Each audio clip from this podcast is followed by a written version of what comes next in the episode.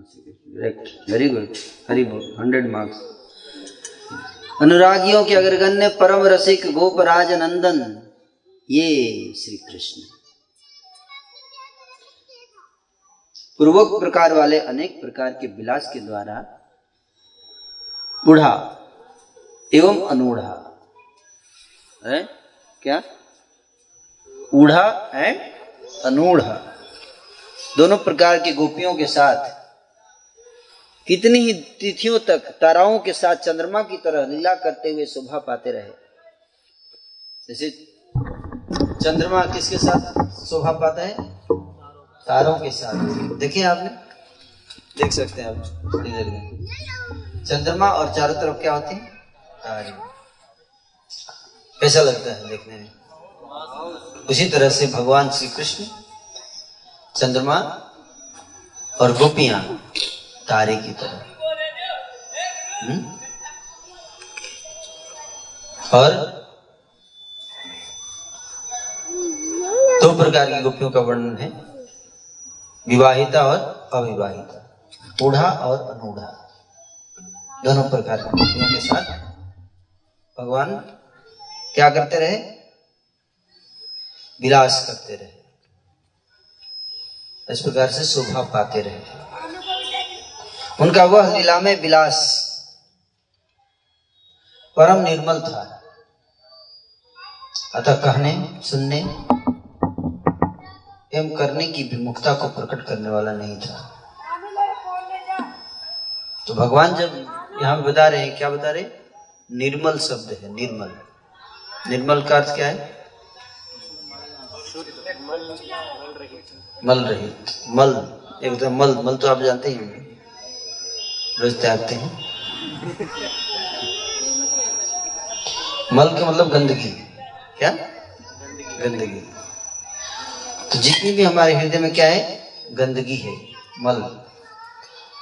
और भगवान के हृदय में है कोई गंदगी? नहीं है। इसलिए भगवान क्या बोलते हैं? निर्मल। है? इसलिए भगवान की लीलाएँ भी क्या है? निर्मल है।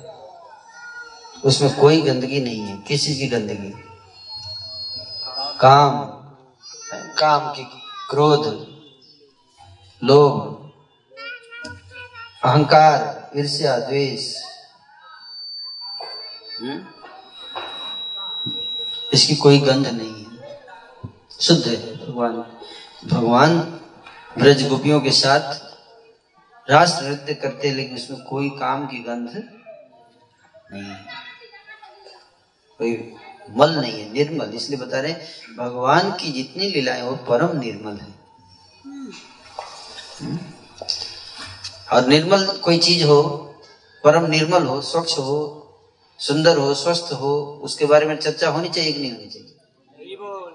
होनी चाहिए। गंदी चीज़ों की चर्चा नहीं है निर्मल चीज़ों की चर्चा होनी चाहिए। तभी तो हमारा हृदय क्या होगा? निर्मल होगा, है कि नहीं? तो इसलिए कह रहे हैं कि ऐसी कथाओं को कहने और सुनने से, हैं, और करने की विमुक्ता को प्रकट करने वाला नहीं था। मतलब सुनना चाहिए, इसके बारे में कहना चाहिए, सुनना चाहिए, ऐसी लीलाओं को करना चाहिए करना चाहिए मतलब ड्रामा का नाटक करना नाट्य प्रस्तुति। हम्म? विमुखता विमुखता मतलब उसमें विमुख नहीं होना है। मतलब नहीं नहीं, मैं इसकी चर्चा नहीं होनी। विमुख इसको बोलते हैं? नहीं, मना करना। नहीं, इसकी चर्चा नहीं होनी चाहिए। जिसको कहते हैं विमुखता, है ना? विमुखता को प्रकट करने वाला नहीं था। है? दिखाई दे रहा हूँ मैं? अब?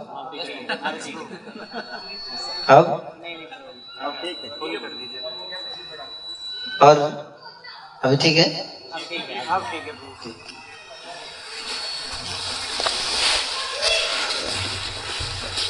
कहाँ गए? थोड़ा पकड़ेंगे। हाँ। तो श्री वृंदावन के मध्य में तो भक्तों के उपयोगी बहुत से अंशों से युक्त था, एवं परम मनोहर था। श्री कृष्ण एक दिन में तो अपने मित्र मंडल के साथ दिन बिताते थे। भगवान दिन किसके साथ बिताते थे? मित्रों के साथ। और गोचारण रूप कौतुक कौतुक से क्रीड़ा करते रहते थे। कौतुक कौतुक को कहते स्पोर्ट इंग्लिश में। गोचारण मतलब गाय को चराने की लीला को बोलते गोचारण लीला। हम्म? भगवान गोचारण रूप कौतुक से क्रीड़ा करते मित्रों के साथ दिन में। वह मित्र मंडल भी अपने विशुद्ध सख्य रस के द्वारा श्री कृष्ण को आनंद पहुँचाने वाला था। फ्रेंड भी बहुत आनंद देते थे कृष्ण को। ऐसी ऐसी साख्य रस की लीलाएँ करते थे। साख्य रस की लीला क्या आप जानते हैं? हाँ? माखन चोराना साथ मिल के चोरी करेंगे आज। और कोई किसी को लीक नहीं करेगा, ठीक है? न्यूज़ लीक लीक नहीं होना चाहिए लीकेज नहीं होना चाहिए इसी प्लानिंग होनी चाहिए। ये एक होगा गुजराने की लीला कभी कभी लीला करते थे, कृष्ण को बोलते थे, कृष्ण, आज ना मेरी मैया ने तुम्हारे लिए ना लड्डू भेजा है, लेकर आया हूँ मैं। अच्छा लड्डू है? हाँ। मुँह खोलो, मुँह में डालेंगे। आँख बंद करके मुँह खोलो। अच्छा इतना बढ़िया है क्या? हाँ। अच्छा खोलो, मुँह खोल दिया आँख बंद के मुँह खोले तो मुँह में क्या डाल दिए घास डाल दिए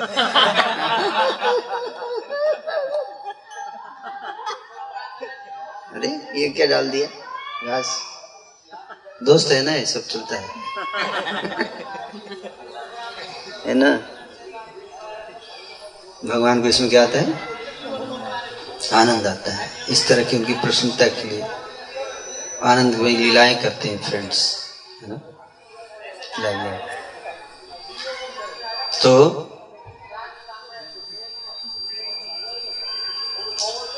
अपने विशुद्ध सख्य रस के द्वारा श्री कृष्ण को आनंद पहुंचाते थे।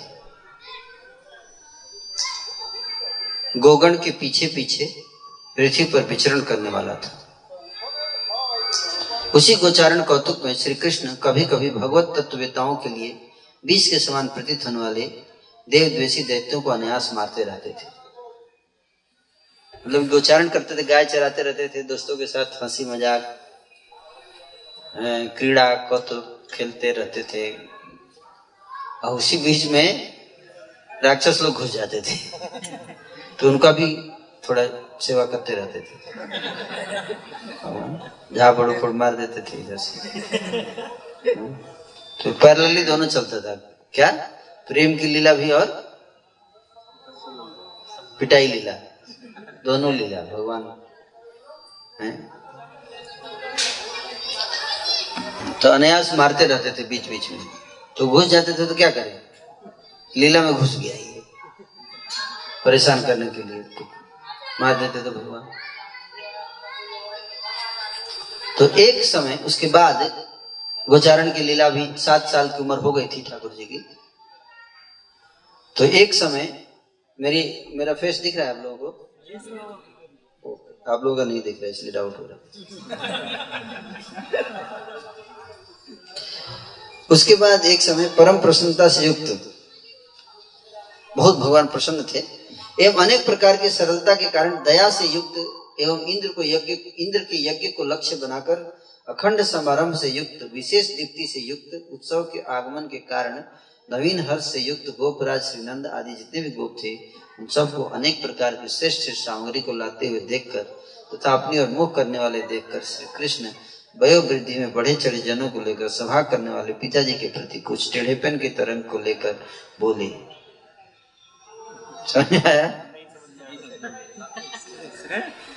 और इसको समझाऊं केवल ये एक सेंटेंस है, एक सेंटेंस इसको समझाने के लिए एक घंटा चाहिए।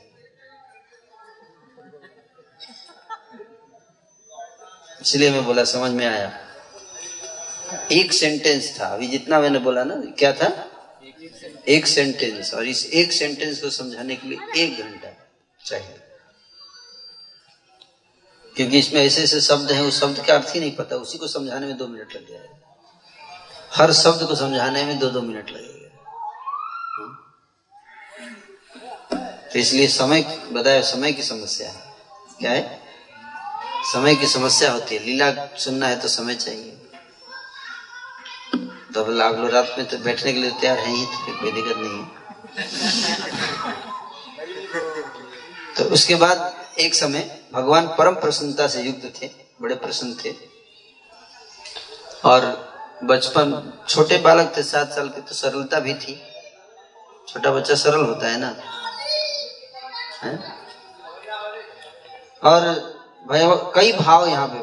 प्रसन्न है सरल भाव है दया से युक्त है भगवान। क्या है? दया से युक्त उनके हृदय में दया भी है, है? दया। एवं इंद्र को यज्ञ इंद्र के यज्ञ को लक्ष्य बनाकर। देख रहे कि ब्रजवासी नंद बाबा सारे जितने ब्रजवासी हैं सब यज्ञ करने की तैयारी कर रहे हैं। किसके यज्ञ? इंद्र का यज्ञ इंद्र देवराज इंद्र का यज्ञ। इंद्र यज्ञ की तैयारी चल रही थी ना?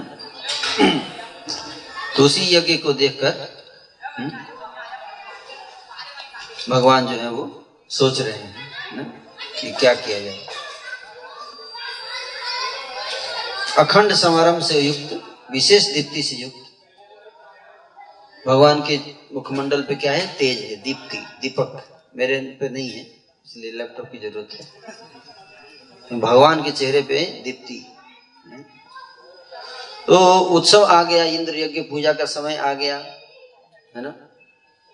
तो सब लोग, भगवान भी खुश हैं नवीन हर्ष है, प्रसन्नता है। और सारे नंद बाबा गो, गो, गोपी जितने ग्वाल हैं सब वो यज्ञ की सामग्री प्रस्तुत कर रहे हैं भोजन बना रहे हैं पकवान नाना प्रकार के है ना? आप देखते होंगे जब पूजा होता है, छठ पूजा होता है। छठ पूजा हो, आपने देखा है कभी? कि कुछ लोगों ने देखा, सब नहीं देखा। बिहार स्टेट स्पेशली जो लोग होंगे, वहाँ पे ज़्यादा फ़ेमस आज है?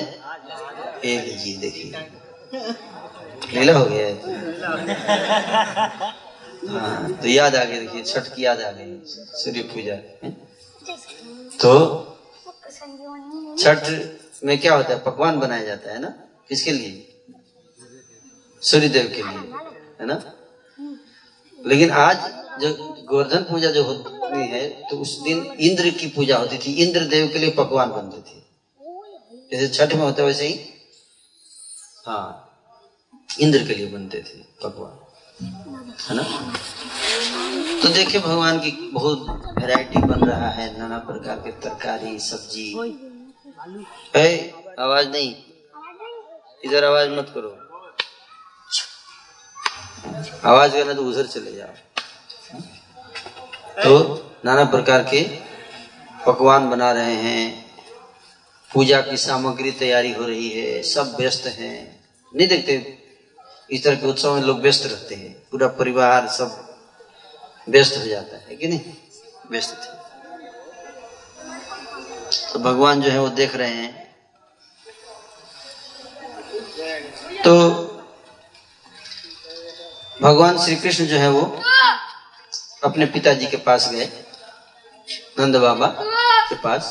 और कुछ टेढ़ेपन टेढ़ेपन से, टेढ़ेपन मतलब जानती हैं? टेढ़ेपन मतलब क्या? ऐठ के, थोड़ा क्या मतलब ये सब, क्या कर रहे हैं आप लोग ये सब? हम्म? क्या ज़रूरत है इस पूजा की? नहीं, जैसे कोई इसको में जुड़ता है तो माला करते हुए देखता है, आता है नया नया तो क्या ये सब माला माला करते हैं? फालतू का पैसा बर्बाद कर दिया, सारा मंदिर बनाने में। गरीबों को देना चाहिए। टेढ़े, टेढ़ेपन इसको बोलते हैं, क्या? तो वही टेढ़ेपन था। क्या मतलब इंद्र की पूजा ये सब, है? पूछते हैं, हे पूज्यपाद पिताजी पूज्यपाद पिताजी आप लोग ऐसे बोलते हैं अपने फादर को? ये सब सीखिए कैसे बोलना चाहिए। ऐसे पिताजी फिर कुछ भी निकाल लो पिताजी से कोई दिक्कत नहीं। सही बता रहा हूँ। सब बोलने की कला सीखनी चाहिए। मुझे लग रहा है अंधेरे में मैं लेक्चर दे रहा हूँ। ये मेरा मेरा अच्छा एक्सपीरियंस नहीं है इस लेक्चर में। है ना? उधर भी बैठ सकते थे लाइट है वहाँ। है ना? हाँ लेकिन मोबाइल आपका डिस्चार्ज हो जाएगा। तो लाइट नहीं है तो अंधेरे में लग रहा है जैसे भूतों से सुना रहा वहाँ पे लाइट है, लेकिन वहाँ पे लगाना चाहिए था। इम्पर्सनल लग रहा है ना? और जूम पे ही लेक्चर देना तो कैम का क्या है? कि नहीं? चेहरा दिखाई नहीं दे रहा है ना किसी का भी तो लाइट कोई नहीं है जो व्यवस्था कर सके कुछ?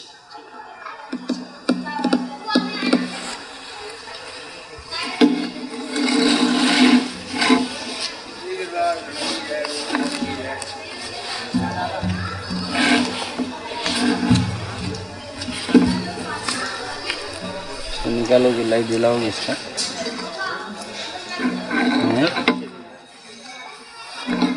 लाइट कैसे जलता है?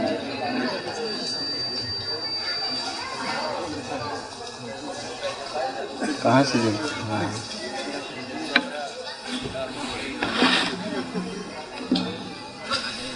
हाँ। अब ठीक है।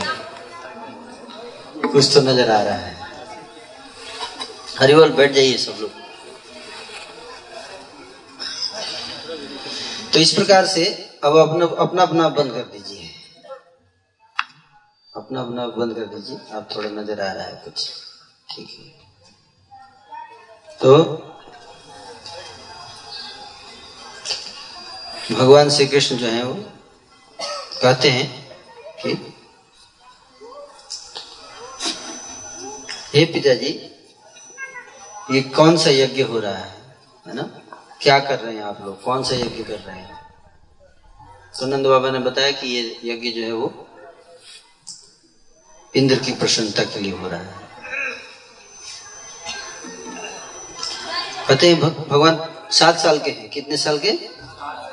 आप लोग से काफ़ी छोटे वन थर्ड होंगे आप। आपकी उम्र बीस इक्कीस है तो उनका वन थर्ड हो गया ना, सात।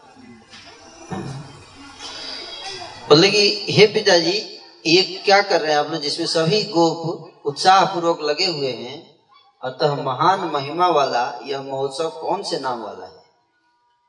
देखने से तो लग रहा है कुछ महान महिमा वाला यज्ञ कुछ आप लोग कर रहे इसका देवता कौन है? कौन से देवता की पूजा की तैयारी चल रही है?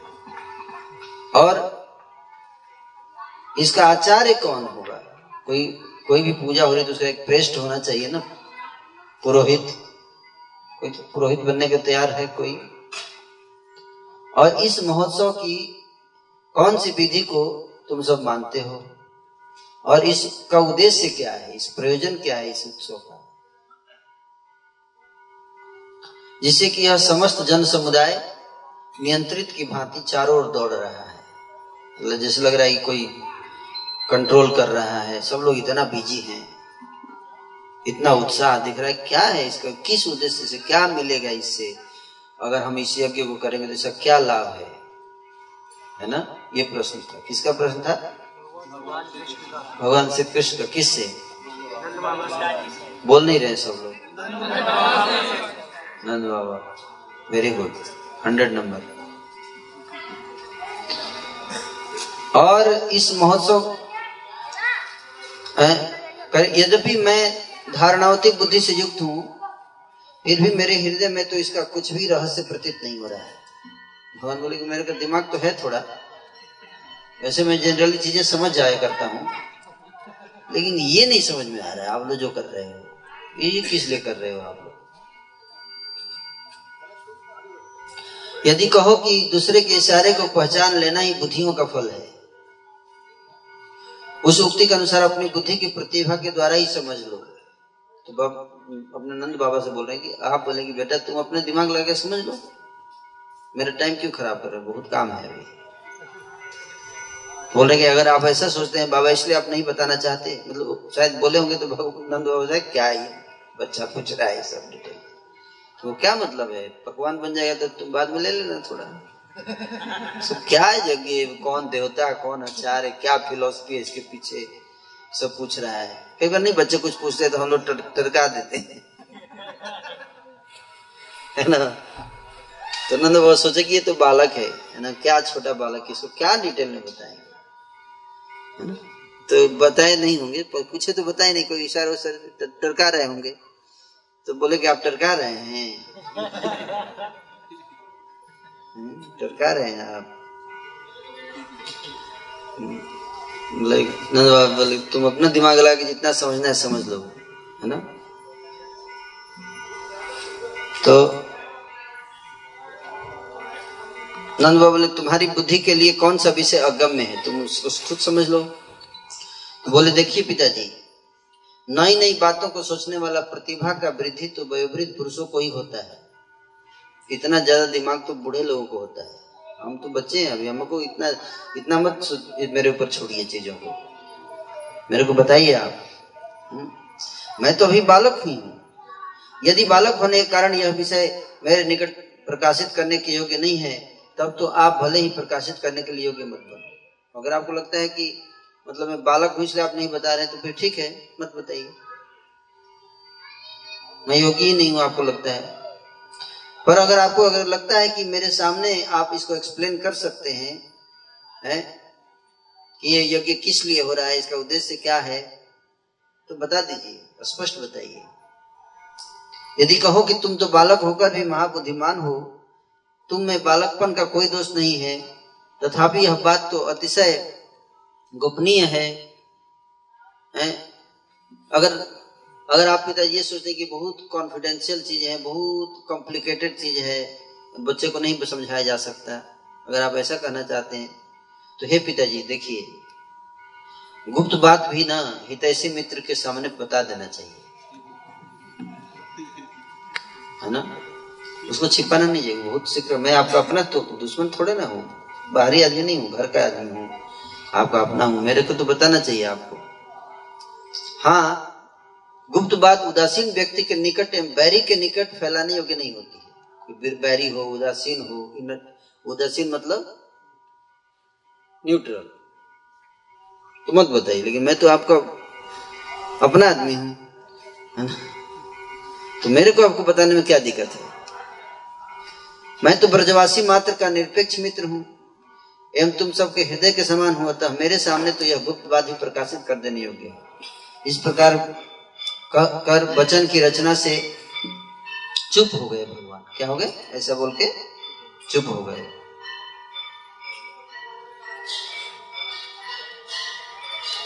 और ऐसा कहते कहते तब गोपराज श्रीनंद जी?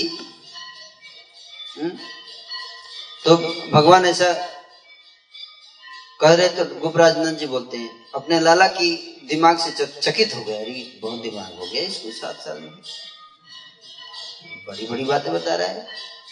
फिलोसफी सुनाने लगा इतने बच्चे कुछ फिलोसफिकल पॉइंट बोलने लगते हैं तो माता पिता को तो बहुत खुशी होती है एक तरह से और आश्चर्य होता है क्योंकि इतना छोटा बच्चा इतना बड़ी बड़ी बातें कर रहा है तो। चकित हो गए। हम्म? और चकित होकर आदर एवं संकोच के साथ, आदर भी दिए। क्यों? आदर दिए उनको लगा कि वो बड़ा हो गया है। उसको सम्मान दे। जैसे बच्चे बड़े हो जाते हैं तो उनको क्या, कैसे बोलना पड़ता है? सम्मान देकर बोलना चाहिए। तो सोचे, अब तो बड़ा हो गया। बड़ी बड़ी बातें कर तो बड़ा हो गया ना। बुद्धि आ गई है इसको।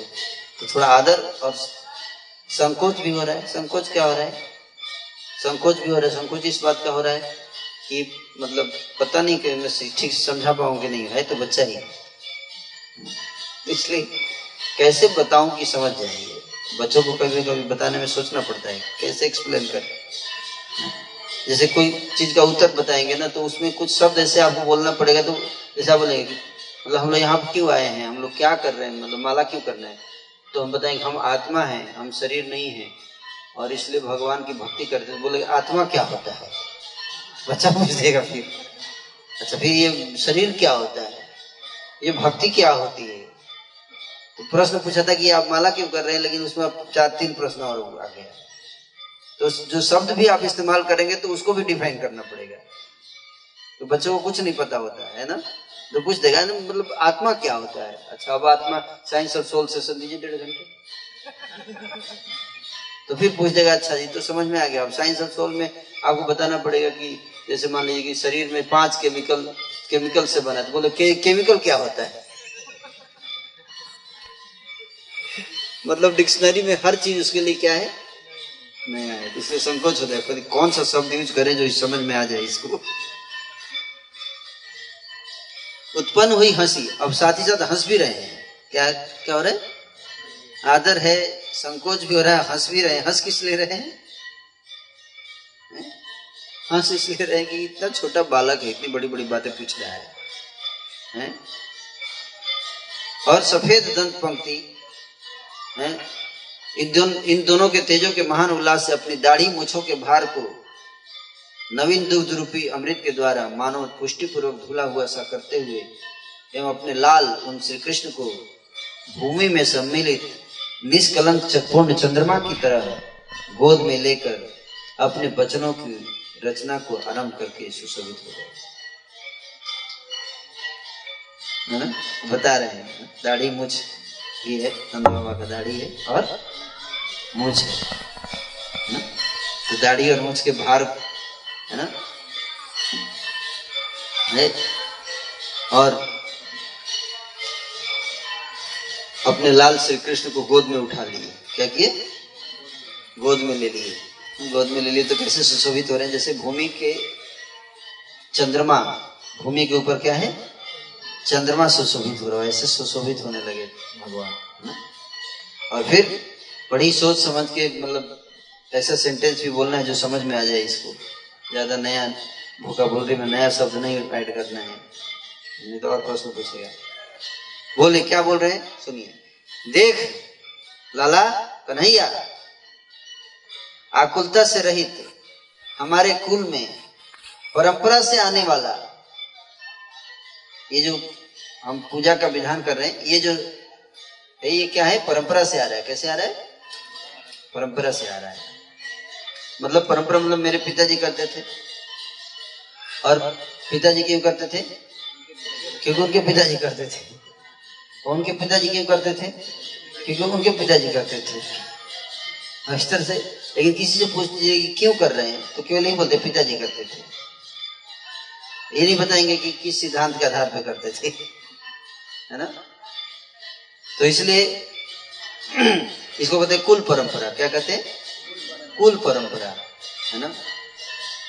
बोले परंपरा से आने वाला यह योग्य यह जो निर्मल आचार है है ना, ये बहुत ही निर्मल आचार है। निर्मल आचार मतलब कि इसमें कोई दोष ऐसा करने से कोई दोष नहीं। पूजा करना, ये जो इंद्र की पूजा होने वाली है, इस पूजा में कोई दोष नहीं है। और कहते हैं कि इसका सम्मान, इस यज्ञ का सम्मान हमारे पूर्वजों के द्वारा हमेशा से होता आया है। ये पहला कारण बताया। समझ में पहला कारण बताया कि इसलिए हम यज्ञ ये कर रहे हैं क्योंकि हमारी परंपरा में हमारे पूर्वज लोग ये यज्ञ करते थे। नहीं बोलते कि आप हिंदू हैं, कौन से धर्म के हैं? तो हम हिंदू हैं। अच्छा हिंदू कैसे बने? पापा हिंदू थे। तो पापा हिंदू कैसे बने? तो उनके पापा हिंदू थे। है ना? तो पूछा जाए, गीता पढ़े हैं? नहीं। अच्छा गीता भी ना पढ़े हिंदू बन गए। हाँ? पापा कैसे बने? वो भी बिना गीता पढ़े बने वही बात हुई।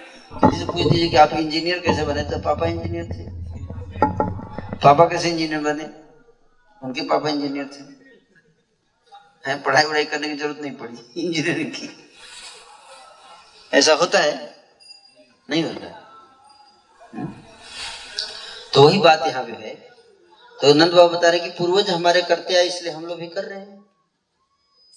जैसे सरस्वती पूजा, गाँव में होता है ना सरस्वती पूजा। तो सरस्वती पूजा ज़्यादा लोग पता ही नहीं कि मतलब क्यों, इसी दिन क्यों होती है? क्यों होती है? बस, पहले पापा करते थे तो हम कर रहे हैं। बचपन से हो रहा है। ना रिचुअल जिसको बोलते हैं ना, क्या बोलते हैं? रिचुअल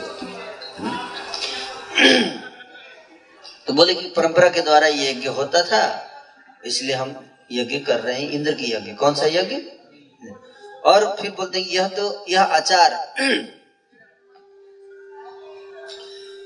तो क्योंकि हमारा धन तो गोधन ही है। नंद बाबा बोले कि हम देखो बेटा लाला, तुम समझो इस बात को कि हम लोग, हमारा जीवन चलता है गोधन से। किससे? गोधन। गो मतलब गाय। धन, गाय ही हमारा धन है। आजकल कागज़ धन है। कागज़। तो गाय धन है। अच्छा? हाँ। तो गोधन ही हमारा धन है। और उस गोधन का जीवन क्या है? घास। क्या? घास। घास सही ना? तो घास पे हम लोग जीते हैं गाय पर। गाय जीती है घास पर। है ना? और घास जो है वो जीता है किस पे? वर्षा पर। बारिश नहीं होगी तो घास होगा। सूखेंगे नहीं, पानी अकल पड़ जाएगा। और बारिश होती है कैसे? मेघों के बिना। वर्षा नहीं होगी जब तक तो मेघ नहीं आएँगे। हैं? और मेघ जो है, वो आते हैं इंद्र के आशीर्वाद से। समझ में आया? लिंक? लिंक समझ में आया? नंद बाबा बोले कि हम ब्रजवासी हैं, हमारा धन प्राण सब गाय से है उसी से जो भी इनकम आता है इनकम का सोर्स गाय है। वही दूध, दही जो भी है, खाते भी है और बेचते भी है। वही व्यापार भी है, वही आचार भी है। ना? उसी से जब आता है, खाते हैं। और यही हमारा इनकम का सोर्स है, जीविका का सोर्स है, स्रोत है। इसी पे जीवन चलता है। और गाय जो है वो जीवित रहते है। घास पे घास होता है, वर्षा से वर्षा होता है, मेघ से मेघ होता है, इंद्र से। इसलिए इंद्र को खुश रखना पड़ेगा। उनकी पूजा करनी पड़ेगी, है ना? समझ में ये लॉजिक है। तो इसीलिए मैं इंद्र के यज्ञ का संपादन कर रहा हूँ। अतः अब किए जाने वाले सुंदर एवं निरपराध इस महोत्सव के द्वारा उत्पन्न हुई प्रति से सुंदर मन वाला देव अधिपति इंद्र प्रतिवर्ष सुंदर रीति से वर्षा करता रहता है।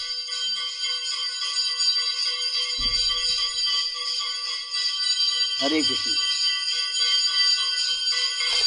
बोलते कि जब हम यज्ञ करते हैं और इंद्र प्रसन्न होते हैं यज्ञ से, इसलिए यज्ञ करते रहते हैं हम लोग हर साल। प्रतिवर्ष हम उनके लिए एक यज्ञ करते हैं तो वो अपना काम कर देते हैं, वर्षा होती है, फिर बाकी चलता है। तो ये कारण है। देखिए, है ना, जैसे किसी को बोलिए, माला क्यों करने का? तो लास्ट में अगर हम बता दें कि इससे पैसा मिलेगा तो फिर लोग करेंगे। अब बोलेंगे कि नहीं, पैसा नहीं, क्या मिलेगा? आप ब्रह्मचारी बन जाएँगे। तो सब बन जाएँगे। संन्यास सब कुछ छूट जाएगा। कोई आएगा तो खाली हो जाएगा क्लास कुछ ऐसा बताना चाहिए जिससे कि सामने वाले व्यक्ति को समझ में आ जाए। तो कई बार लोग इमेच्योरिटी में इस तरह से प्रवचन दे देते हैं। या इस भक्ति करोगे तो सब छूट जाएगा। तो लोग घबरा जाते हैं, अरे बात सब छूट जाएगा, मैं नहीं आऊँगा क्लास अगर ऐसा होता सब छूट जाता इतना आसानी से तो सारा संसार सब छोड़ के बैठा रहता है। इतना आसानी तो वही नंद बाबा समझा रहे हैं ना? किसको समझा रहे लाला को। किसको? लाला, अपने लाला को, कन्हैया को। कृष्ण नहीं कौन नंद बाबा कृष्ण ही बोलते थे। क्या बोलते थे? लाला कन्हैया। कन्हैया बोलते थे। कन्हैया फ़ेमस नाम है। हरे कन्हैया हरे कन्हैया कन्हैया कन्हैया, हरे हरे। हरे रमैया हरे रमैया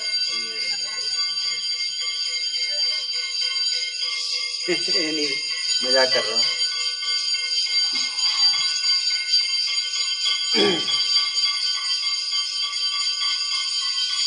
तो नंद बाबा बोले कि पहले हर साल हम पूजा करते हैं, इसलिए ये इंद्र जो है हमको हमारी आवश्यकता की चीज़ घास बारिश करा देते हैं।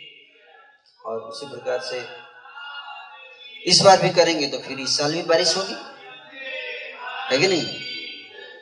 यज्ञ बहुत ज़रूरी है। क्या? यज्ञ बहुत ज़रूरी है। आप देखो, आजकल संसार में इतनी सारी समस्या चल रही है ना। लोग सोच रहे वैक्सीन आएगा तो ठीक हो जाएगा। इसलिए वैक्सीन यज्ञ चल रहा है। वैक्सीन यज्ञ अभी हम पिछले छह महीने से सुन रहे हैं कि सत्तर दिन में वैक्सीन आ जाएगा। हम सत्तर दिन से सुन रहे हैं कि सत्तर दिन में वैक्सीन आएगा। एक सौ सत्तर दिन सॉरी एक सौ सत्तर दिन से सुन रहे सत्तर दिन में वैक्सीन आएगा। और आज भी आज न्यूज़ में आया कि बहुत खुशी की खबर है, क्या सत्तर दिन में वैक्सीन? कोरोना का टीका वैक्सीन आएगा सत्तर दिन में। खुद गुड न्यूज़ आज भी आया था गुड न्यूज़ और इतनी सारी, देखो, समस्याएँ चल रही है संसार में आज के समय में। लोग सोचते हैं, वैज्ञानिक हमारी समस्या को हल करेंगे। पॉलिटिशियन हमारी समस्या को हल करेंगे। सिनेमा एक्टर्स हमारी समस्या को सिनेमा बनाकर हल करेंगे, है ना? सोशल एक्टिविस्ट हल करेंगे। हमारी समस्याओं का समाधान करेंगे, है? कितना अज्ञानता है ये। वैदिक शास्त्र कहते हैं कि यज्ञ करना पड़ेगा। क्या करना पड़ेगा? यज्ञ से यज्ञ से देवता प्रसन्न होते हैं, क्योंकि ये सारी किसके कंट्रोल में है? देवताओं कंट्रोल में वायरस किसके कंट्रोल में है? शिव जी के कंट्रोल में है। वायरस शिव जी का डिपार्टमेंट भूतनाथ, है ना? पशुपति, कौन? पशुपति कौन है? भगवान शिव, मच्छर, कीट, पतंग, ये सब इनका डिपार्टमेंट है। तो इसलिए कोई भगवान शिव की उपासना, प्रार्थना नहीं कर रहे हैं आजकल। ठीक से? और पाप कर रहे हैं लोग। यज्ञ तो छोड़ो, यज्ञ ना करे तो भी कोई बात नहीं लेकिन कम से कम पाप ना कर रहे हैं कि नहीं? उल्टा कर रहे हैं। क्या कर रहे हैं? पाप कर रहे हैं। तो इसलिए उसका दंड मिल रहा है। इससे बचने के लिए क्या करना चाहिए? यज्ञ। क्या करना है? यज्ञ करना पड़ेगा। और कोई यज्ञ नहीं कर रहा है आजकल। यज्ञ क्या है? वो काम जिसे भगवान प्रसन्न होते हैं, उसको क्या कहते हैं? यज्ञ। तो शराब पीने से भगवान प्रसन्न होते हैं। लेकिन आपको जान के आश्चर्य होगा कि भारत में 40 करोड़ लोग एक साल में 6 अरब लीटर शराब पी जाते हैं। कितना? 6 अरब लीटर शराब हर साल पीते हैं। भगवान प्रसन्न होते हैं इससे? नहीं होंगे। प्रसन्न नहीं होंगे। गुस्सा आएगा उनको ना? और उसी तरह से सिनेमा देख रहे हैं सब सिनेमा देखना भी क्या है? ये प्रसन्न नहीं करता है भगवान को क्यों सिनेमा में क्या रहता है? काम, क्रोध, लव, लोभ, यही तो दिखाते हैं। ईर्ष्या, द्वेष, अहंकार ये सब तो रहता है। वही हिंसा देखते हैं, वही प्रैक्टिकल लाइफ में हिंसा करते हैं। वही लोभ करेंगे, वही स्त्री के पीछे भागेंगे, फिर उसी तरह से नाचेंगे हेयर स्टाइल बनाएँगे उसी तरह से। हम गोविंदा के स्टाइल में अब हेयर रखेंगे। गोविंदा गोविंदा के स्टाइल में रखो कृष्णा, गोविंदा। तो गोविंदा की लीला सुनेंगे तो गोविंदा कृष्ण नहीं तो गोविंदा, वो गोविंदा है, सिनेमा वाला। ऐसे हो जाते हैं सब, पागल। हम्म? तो इसलिए यज्ञ करना बहुत ज़रूरी है। यज्ञ यज्ञात भवती भूतानी। पर्जन्यो अन्न संभव। अन्नाद भवती, भूतानी पर्जन्यो अन्न संभव यज्ञात भवती, पर्जन्यो, यज्ञ कर्म समुद्भव। यज्ञ करना चाहिए। सब। गीता में भगवान बोलते हैं ना, यज्ञ। यज्ञ करने से ही हमारा अन्न की प्राप्ति होती है। तो दिन पर दिन स्कारसिटी होती जा रही है, हर चीज़ महँगी होती जा रही है, सारी चीज़ों के दाम बढ़ते जा रहे हैं। क्यों? गरीब होते जा रहे हैं हम। पहले सोने के थाली में खाते थे भारत के लोग। किसी थाली में? सोने की थाली में। तो भारत थोड़ा एडवांस हो गया अंग्रेज़ों के एसोसिएशन में आके। थोड़ा थोड़ा विकास हुआ। है? कुछ विकास तो मुसलमानों के समय आके हुआ। जब मुसलमान मुसलमान आए तो भारत के लोग चांदी के प्लेट में खाने लगे विकास के बाद। है ना? फिर अंग्रेज़ आए तो फिर एक रिवोल्यूशन हुआ इंडस्ट्रियल रिवोल्यूशन तो उसके बाद फिर विकास हुआ तो फिर स्टील के प्लेट से खाने लगे विकास हो गया फिर उसके बाद फिर थोड़ा और विकास हुआ भारत की आधुनिक जवाहरलाल नेहरू की सरकार आई और उसके बाद फिर कांग्रेस की सरकार शासन की भारत पे तो हम लोग फिर धीरे धीरे पेपर प्लेट पे खाने लगे। अब देखते हैं बीजेपी की सरकार में क्या होता है ना? कौन सा प्लेट आता है, है? पत्तल आ सकता है। तो हम विकास कर रहे हैं या विनाश कर रहे हैं? अगर देखो तो हम डिग्रेड हो रहे हैं अपग्रेड नहीं हो रहे हैं। सॉफ्टवेयर जनरली अपग्रेड होता है, लेकिन हमारा जो कल्चर है वो क्या हो रहा है दिन पर दिन? डिग्रेड होता जा रहा है, गिरता जा रहा है दिन पर दिन। लोग यज्ञ नहीं करते आजकल पूजा पाठ नहीं करते। खासतौर पे यंग जनरेशन तो बिल्कुल पूजा करते हैं, ऐश्वर्या राय और प्रियंका चोपड़ा और अमिताभ बच्चन। रजनीकांत सब पूजा करते हैं? सबकी फ़ोटो रहती है कमरे में? अस्पताल में। हाँ सही बोल रहे बाबा भोग रहे हैं इसलिए।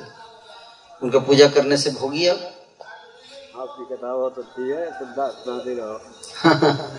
भाव सुन रहे हैं। तो भगवान की भक्ति पूजा नहीं करेंगे कृष्ण का पूजा नहीं करेंगे किसे करेंगे? सिनेमा स्टार का। स्टार बना दिया पता नहीं स्टार कैसे बन गया तो यज्ञ करना चाहिए, क्या? यज्ञ। यज्ञ मतलब भगवान ऐसी कार्य करो जिससे ठाकुर जी को प्रसन्नता हो। उसको तो यज्ञ। यानी कि क्रोध करें। आप जान के आपको आश्चर्य हुआ कि आज भारत विश्व में 90 परसेंट लोग मांसाहार करते हैं। कितने परसेंट? विश्व की 90 परसेंट जनसंख्या मांसाहार करती है पापी है। इस बात को समझिए कि दूसरे को काट कर खाना कितना बड़ा पाप है, कितना दर्द दे रहे हैं, पाप है। यज्ञ तो छोड़िए, पाप बंद कर दे तो ये बहुत बड़ी बात है। तो कलयुग में यज्ञ करना है। बहुत मुश्किल है, कलयुग में यज्ञ कहाँ से, एक तो यज्ञ के लिए शुद्ध ब्राह्मण चाहिए। जो मंत्र उच्चारण करेगा, आजकल ब्राह्मण भी कैसे हैं? ब्राह्मण भी आजकल एक से बढ़ के एक। शूद्र क्या उसके आगे टिक पाएगा? हाँ? कुछ अच्छे हैं, सब नहीं है, पर बहुत कम बच्चे हैं। है ना? जनरली ब्राह्मण तो होटल में काम कर रहे हैं बेटर का काम। हाँ। और जो गुण बताए हैं ब्राह्मण के भगवान ने, समोदम तप शौच शांति राज में ज्ञानम विज्ञान मास्तिकम ब्रह्म कर्म स्वभावजन ये सब गुण कहाँ है ब्राह्मण के अंदर? एक भी नहीं दिखता। तो ब्राह्मण जो है, केवल नाम के रह गए नाम के जाति से मैं ब्राह्मण लेकिन गुण नहीं रहे तो इसलिए शुद्ध ब्राह्मण नहीं मिले तो मंत्र उच्चारण नहीं इसलिए यज्ञ कैसे? और अगर आप घी लेने जाओ मार्केट में तो शुद्ध घी भी नहीं मिलता आजकल यज्ञ में घी चाहिए? है? तो घी कहाँ से आएगा? यूरिया का घी मिलेगा आपको? दूध ही नहीं मिलता है, यूरिया का दूध मिल रहा है आजकल। है? और वो भी प्लास्टिक में पैक करके। प्लास्टिक में पैक किया हुआ दूध हम ये में लगाएँगे? प्लास्टिक का दूध कुत्ता भी नहीं पिएगा ठीक से। भगवान क्या पिएँगे? तो इसलिए जो है, यज्ञ आजकल संभव नहीं, कलयुग में यज्ञ संभव नहीं। कल, यज्ञ होता था त्रेता युग में त्रेतायाम मख। कृत्य ध्यायते विष्णु। कृतयुग में ध्यान, किसका? भगवान विष्णु पे ध्यान लगाते थे। है ना? ध्यान भी किस पे लगाना है? विष्णु पे लगाना है। यानी कि ध्यान जो है, किसी पे भी ध्यान लगाओ। है? हम ध्यान लगा रहे किस पे? हम एक मोमबत्ती जला लेते, उसी पे ध्यान लगा पागलपन है ध्यान नहीं है। किसी चीज़ पे ध्यान नहीं लगाना है। किस पे ध्यान लगाना है? विष्णु। कृतयध्यायते विष्णु। भगवान विष्णु पे। देवताओं में भी सब पे नहीं लगाने का। विशेष नाम है, है? विष्णु कृष्ण भगवान कृष्ण के ऊपर ध्यान लगाना। है? श्याम सुंदर के ऊपर ध्यान लगाना है, है? गिरिधारी के ऊपर ध्यान लगाना है। है कि नहीं? और? त्रेता में क्या था धर्म? त्रेता में ध्यान लगाने का प्रोसेस है? कम हो गया ध्यान नहीं। फिर में यज्ञ है ना? द्वापर परिचर्या द्वापर में मूर्ति पूजा भगवान के विग्रह की पूजा और सेवा। लेकिन कलयुग में ये भी बंद हो जाएगा। क्यों? मूर्ति की पूजा करने के लिए योग्यता चाहिए, भगवान की पूजा सब लोग नहीं करते, गंदगी रहती है, सफ़ाई है नहीं। मूर्ति पूजा बहुत सफ़ाई की, मन भी शुद्ध होना चाहिए और तन भी शुद्ध होना चाहिए। वो भी नहीं हो सकता ठीक से तो इसलिए कलौ तदहरी कीर्तनम। कलयुग में क्या करना है? कौन सा यज्ञ है? हरे कृष्णा हरे कृष्णा कृष्णा कृष्णा, हरे हरे। हरे राम हरे राम राम राम हरे हरे। ये यज्ञ ये यज्ञ। हरे नाम हरे नाम हरे नाम एव केवलम। कलव नास्ते व नास्ते व नास्ते इसलिए आप सबको हम लोग क्या बताते हैं हरि नाम लीजिए। क्या लीजिए? हरि नाम। सबको जब करने के लिए बोला जाता है कि यही यज्ञ है। तो आप में से सब लोग माला करते हैं। कितने लोग माला करते हैं? हाथ उठाइए। तो आप लोग ऑलरेडी यज्ञ कर रहे हैं। तो आपको कोई दिक्कत नहीं होगी। आप सबको अवश्य भगवान आपकी आवश्यकता की पूर्ति करेंगे। कृपा ज़रूर होगी। क्योंकि यज्ञ कर रहे हैं आप। कलियुग का यज्ञ यज्ञ ही संकीर्तन प्राय अजंती ही सुमेध ये कलयुग में भगवान कौन सा अवतार लेंगे? करभाजन ऋषि ने पूछा। करभाजन ऋषि से पूछा महाराज निमी ने कि कलयुग में भगवान अवतार लेंगे क्या? बोले हाँ अवतार लेंगे। कौन सा अवतार लेंगे? बोले भगवान आएँगे गौर वर्ण में आएँगे। श्याम वर्ण वाले भगवान कौन से वर्ण में आएँगे? गौर वर्ण में आएँगे। गौरांगा। और क्या करेंगे? क्या करेंगे? ये देखिए गौरांगा। हाथ उठाए हुए हैं। उठा के बोलते, कीर्तन करो, हर संकीर्तन, यज्ञ ही संकीर्तन। संकीर्तन यज्ञ की स्थापना करेंगे। हरे कृष्णा हरे कृष्णा कृष्णा कृष्णा, हरे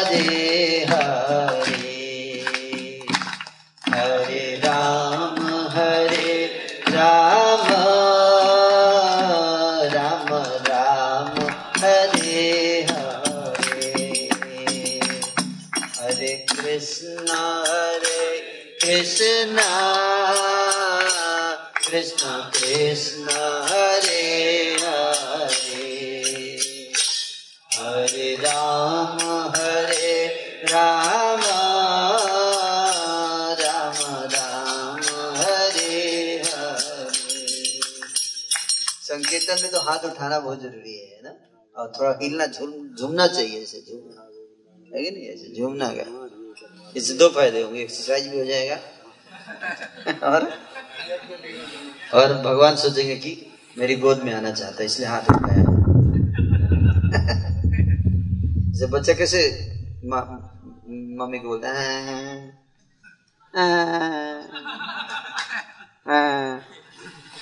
मम्मी को दया आ जाती है कि नहीं हाँ ठीक। बाबा को दक्षिणा कुछ दे सकते हैं। जय भगवान देव प्रभु। तो इस प्रकार से यज्ञ की बात इसलिए कलयुग में यज्ञ क्या है? हरिनाम संकीर्तन। राम मतलब वो क्या कर रहे थे?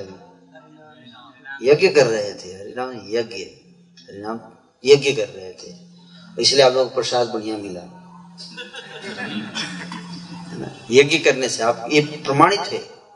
ये फैक्ट है। प्रभुपा जी ने क्या किया अमेरिका में जाकर?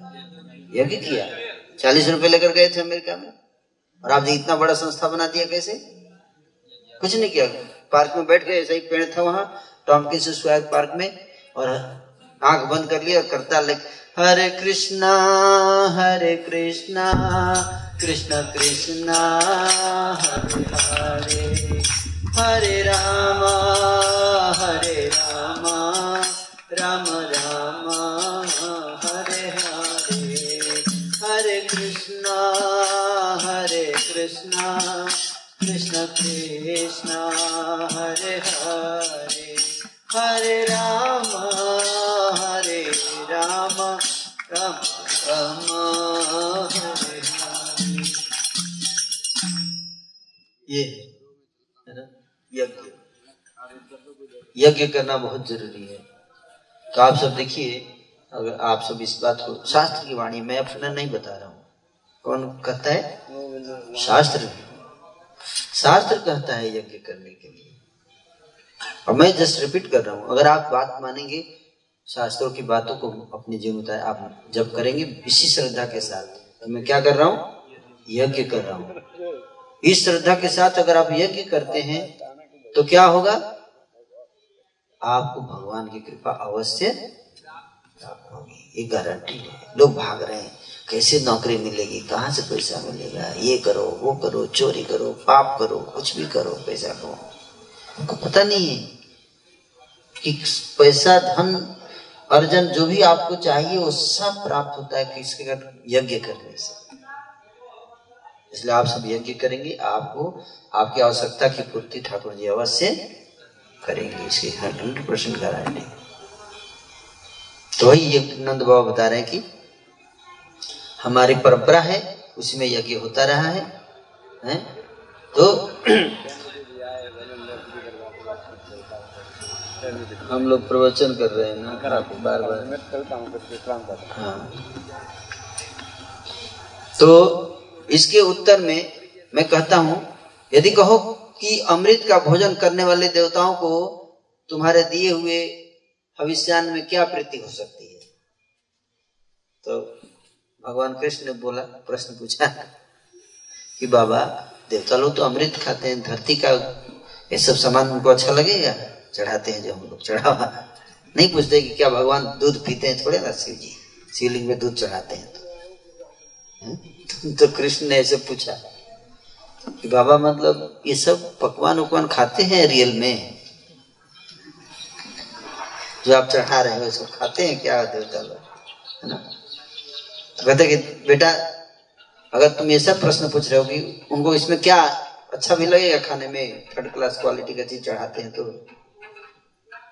तो इसके उत्तर में मैं कहता हूँ कि देख बेटा, दूसरे साधारण जनों को भी मान देने वाले उन देवताओं की ऐसी ही रीति है कि वे मनुष्यता को प्राप्त हुए व्यक्ति के द्वारा किए गए आराध्य को प्रिय मानते हैं।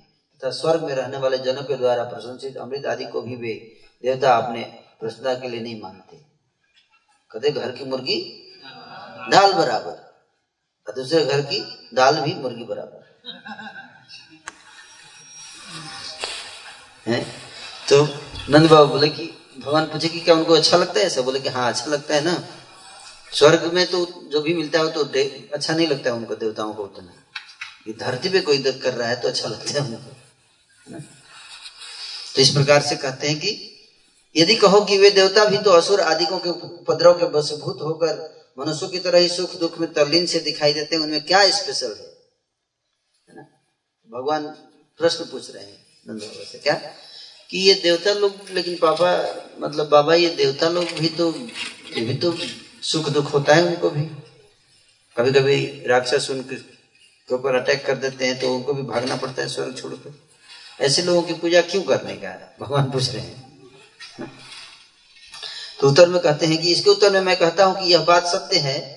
तो कदाचित भाग्य के कारण अपनी संपत्ति या विपत्ति को चढ़ाने में तत्पर हुआ देवता भी आराधन करने पर आराधक जन के मन की पीड़ा की नई नई छिड़ता ही करता रहता है। आराधन न किया हुआ देवता तो अनाराधक जन के मन को की पीड़ा को उसी स्थिति में करता रहता है, घटाता नहीं है। करें कि जो देवता जो है, वो भाग्य के कारण है ना? हाँ जो व्यक्ति जितना उसकी पूजा करता है, उस मात्रा में उसकी जितनी योग्यता है देवता की, उतना उसके दुख को हरण करता है। सारा दुख नहीं हरण करता। है अपने ऊपर दुख नहीं हरण करेगा, लेकिन जितनी उसकी योग्यता है, उतना दुख हरण करता है, जो उसकी पूजा करता है। जैसे कोई बोलता है, मोदी जी भी तो परेशान रहते हैं, वो हमारा क्या हेल्प करेंगे? है कि नहीं? लेकिन जितना उनकी कैपेसिटी में है, उतना कर सकते हैं। समझे बात हो? लेकिन मृत्यु से नहीं बचा सकते। हैं? हर चीज़ गारंटी नहीं दे सकते। कोरोना से नहीं बचा सकते। हंड्रेड परसेंट है कि नहीं? लेकिन फिर भी क्या रिलीफ पैकेज दे सकते हैं? क्या? रिलीफ पैकेज देते हैं, लेकिन कोरोना पकड़ लेगा तो रिलीफ पैकेज क्या करेगा? रिलीफ पैकेज लेके भी लोग मर रहे हैं। है कि नहीं? लेकिन फिर भी रिलीफ पैकेज भी एक रिलीफ है। है कि नहीं? सो नहीं रहे ना आप लोग? अभी तो रात हुई नहीं है पूरी। ठीक है। अरे वो। आप मुझे लगता है रात में टिक जाएँगे। उसके बाद जब नंद बाबा ने ये उत्तर दिया तो श्री कृष्ण ने श्री नंद बाबा के वचन को सुनने से अपने कानों में नवीन कसैलापन यद्यपि खूब बढ़ गया था, वो बहुत कड़वा लगा। मतलब देवताओं की पढ़ाई कर रहे थे तो। क्या है इंद्र की पढ़ाई कर रहे हैं? फिर भी यथार्थ भाव से वह कसैलापन जिस प्रकार किसी को भी ज्ञात न हो, उसी प्रकार से अपने आकार को छिपाकर अपने पिताजी के प्रति जो कुछ कथा वो सुनिए। कहते हैं यह इस भाव से युक्त है यह निश्चित नहीं हो रहा था यह मधु से भी अत्यंत मधुर तरंगों से युक्त जो मंद मुस्कान उसी के द्वारा चकित हुए अनेक प्रकार के जनों के मनों को अतिशय रोचक लग रहा था यह सभी को विमोहित करने वाला था। तो इस प्रकार से भगवान जो है इसमें कहते हैं कि है, बाबा हम लोग न इंद्र की पूजा क्यों करें? इंद्र तो वो तो उनका ड्यूटी है, वो करते हैं। वर्षा कराना उनका ड्यूटी है। है कि नहीं? नहीं करेंगे तो क्या होगा? उनको ड्यूटी से हटा दिया जाएगा। है ना? जो व्यक्ति कर्म करता है, उसको तो फल देना ही है देवताओं को। चाहे हम पूजा करें या ना करें। तो इसलिए अगर हम कम कर्म कर रहे हैं, मेहनत कर रहे हैं तो हमें फल मिलेगा। है ना? हर स्टेप पे बहुत शिक्षाएँ हैं ना? जैसे यज्ञ के ऊपर मैंने शिक्षा दिया। अब कर्म के सिद्धांत के ऊपर भी शिक्षा दिया जा सकता है, लेकिन समय कम है है ना? तो कर्म जैसा व्यक्ति करेगा, उसका फल मिलेगा। मैं मेहनत करूँगा तो मेरे को पैसा मिलेगा। कई बार लोग बोलते हैं ना। लेकिन हम ऐसा भी देखते हैं संसार में, कुछ लोग मेहनत नहीं करते, फिर भी पैसा आ जाता है उनके पास। और कोई लोग खूब मेहनत करते गधे की तरह एक पैसा नहीं आता। होता है कि नहीं होता? तो ये कैसे हो गया? अगर सारा कर्म से ही रहा है, है तो सबसे ज़्यादा मेहनत तो गधा करता है। तो धीरे भाई अमानी से ज़्यादा धनी होना चाहिए उसको। इस और नो।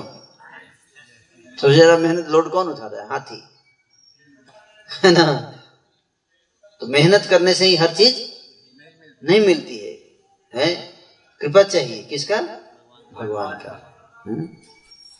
तो उस तरह का कर्म करना चाहिए जैसे ठाकुर जी प्रसन्न हो। अगर वो प्रसन्न हो, और वो क्या है? यज्ञ। जो जिससे भी ठाकुर जी प्रसन्न हो, उसको क्या कहते हैं? यज्ञ कहते हैं। है ना? आप नाच रहे हो, ये भी क्या है? यज्ञ है। क्यों? क्योंकि ये भगवान प्रसन्न होते हैं। भगवान की प्रसन्नता के लिए। आप भोग लगा रहे हो कुकिंग कर रहे हो, भोजन किस लिए कर रहे हो? ठाकुर जी को भोग लगाने के लिए। तो भी क्या है? यज्ञ हो गया। आप पढ़ाई कर रहे हो, है ना? किस लिए? ताकि पैसा नौकरी करेंगे, पैसा कमाएँगे और फिर उस पैसे से प्रचार बढ़ाएँगे। है? प्रचार में धन की आवश्यकता है, उसको देंगे। तो ये भी क्या हो गया? यज्ञ आपका पढ़ाई यज्ञ हो गया। लेकिन वही पढ़ाई अगर आप कर रहे हैं कि पढ़ाई करूँगा, फिर पैसा कमाऊँगा, फिर लड़की के साथ जो है डांस करने जाऊँगा हिल स्टेशन में और बंगलो खरीदूँगा, गाड़ी खरीदूँगा और खूब एंजॉय करूँगा, शराब पीऊँगा। और फिर मांस खाऊँगा और कच्चा भी खाऊँगा मांस। और ये सब अगर आपका लक्ष्य है पढ़ाई का तो सिनेमा देखूँगा, है बार में जाऊँगा तो ये फिर पाप हो गया। क्या हो गया? ये यज्ञ नहीं है ना? तो पढ़ाई करने में प्रॉब्लम नहीं पढ़ाई कर रहे हैं, लेकिन लक्ष्य क्या है? पाप करना। और लक्ष्य हो सकता है यज्ञ करना है कि नहीं? तो ये यज्ञ है। और जब हम यज्ञ करते हैं तो भगवान की कृपा प्राप्त होती है। तो वही बता रहे हैं यहाँ पे नंद बाबा। तो भगवान उनको समझाए। भगवान फिर बोल रहे हैं नंद बाबा से कि देवताओं को तो फल देना ही है कर्म का। तो उनकी पूजा करके हम पूजा करते हैं किसका गोवर्धन का पूजा करते हैं। किसका? गिरिराज गोवर्धन की पूजा करेंगे। क्यों? नंद बाबा, बेटा, लेकिन गोवर्धन की पूजा, लाला गोवर्धन की पूजा क्यों? इंद्र पूजा मतलब नहीं करेंगे क्या? छोड़ दें। बोले, और क्या? हमको सब सामान तो गोवर्धन देते हैं। गोवर्धन पे हम लोग जाते हैं, गाय चराते हैं तो घास मिलती है, इंद्र से थोड़े घास मिलती है। वो तो घास देते नहीं, पानी गिरा देते, वो भी उनकी ड्यूटी है, इसलिए गिराते हैं।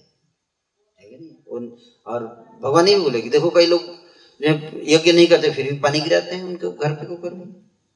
लेकिन बारिश जब होती है तो कोई जो मांस खाता है नास्तिक उसके घर के ऊपर बारिश होती है ना? ईश्वर नो। हाँ। तो भगवान बोले कि तो पूजा नहीं भी करता तो बारिश कराना ही है उनको। उनकी तो मजबूरी है। है ना? तो इसलिए उनकी पूजा की लेकिन पूजा करना ही है तो हम लोग क्यों ना गोवर्धन की करें जिससे हमें डायरेक्ट चीज़ें मिल रही है। क्या क्या मिलते हैं? फल फूल कंदमूल फल मिलता है। भगवान को गोवर्धन गिरिराज जी कितने प्रिय हैं सोचिए। इससे पता चलता है। भगवान श्री कृष्ण को गिरिराज जी बहुत प्रिय हैं। और गिरिराज जी को कहा गया बहुत सारे जितने भक्त हैं, उनमें सबसे श्रेष्ठ कौन है? गिरिराज जी हंतायम, अद्री, अबला, हरिदास बरियो। हैं? लोग, जोगी, ऋषि, मुनि, देवता, सब तपस्या करते हैं हज़ारों हज़ारों साल तक कि भगवान की एक झलक मिल जाए। है ना? और उनके चरणों के दर्शन हो जाए। और गिरिराज जी फिर भी जल्दी नहीं होता, है कि नहीं? आप लोगों को हुआ दर्शन? भगवान के चरणों के? नहीं हुआ। आसान नहीं, बहुत माला करना पड़ेगा। देखिए, गिरिराज जी का क्या सौभाग्य कि राम और कृष्ण, बलराम और भगवान श्री कृष्ण डेली इनके ऊपर खेलते थे। दर्शन तो छोड़िए। इनके ऊपर बैठते थे। झलक की बात छोड़िए ग्यारह साल तक गिरिराज जी के ऊपर ही क्या किए? डेली लीला किए। और गिरिराज जी देखते रहते थे? हा हा हा। मज़ा आ गया। कितना सौभाग्य। हम लोग एक दिन भी दिख जाए तो जाके दिल्ली में हला कर देंगे। हाँ भगवान दिखे थे।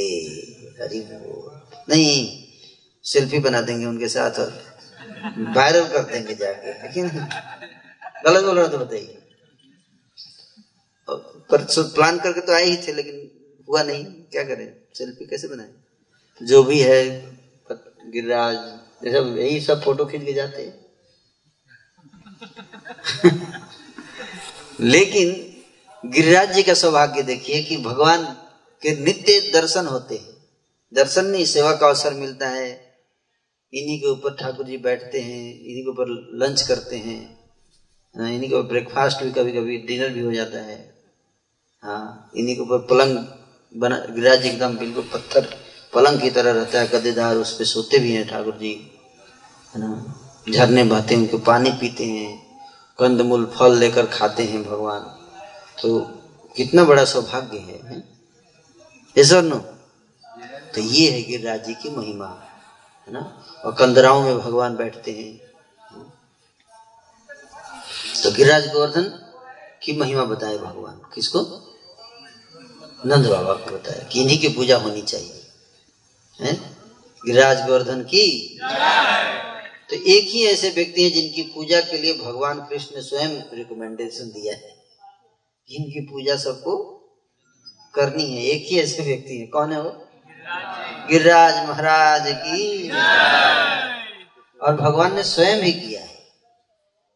इनकी पूजा, अर्चना, इनकी परिक्रमा भगवान श्री कृष्ण स्वयं किया गिरिराज जी की परिक्रमा। और किसी धाम की परिक्रमा नहीं किया भगवान गिरिराज जी की परिक्रमा। इससे पता चलता है गिरिराज जी ठाकुर जी को कितने प्रिय है। तो इतने प्रिय कैसे हुए? है ना? ये भी प्रश्न उठता है कि भगवान को प्रिय कैसे हुए? तो गिरिराज जी के बारे में कथा आती है है ना? गर्ग संहिता में। गर्ग संहिता के अनुसार भगवान अपने धाम गोलोक धाम में बैठे हुए थे ना? गोलोक धाम जो है वो आध्यात्मिक जगत में है। दो प्र, दो संसार एक भौतिक जगत और एक आध्यात्मिक जगत। भौतिक जगत में शनि मंगल बुध बृहस्पति रवि शुक्र ये सब ग्रह घूमते हैं ना? लेकिन भगवान के धाम में जो ग्रह हैं उनको कहते हैं क्या? वैकुंठ। शनि तो कुंठ है। जहाँ नज़र पड़ गई तो गए। है कि नहीं? लेकिन भगवान के धाम में जो ग्रह है, उधर वैकुंठ उनको बोलते हैं। वैकुंठ से भी ऊपर है क्या? साकेत।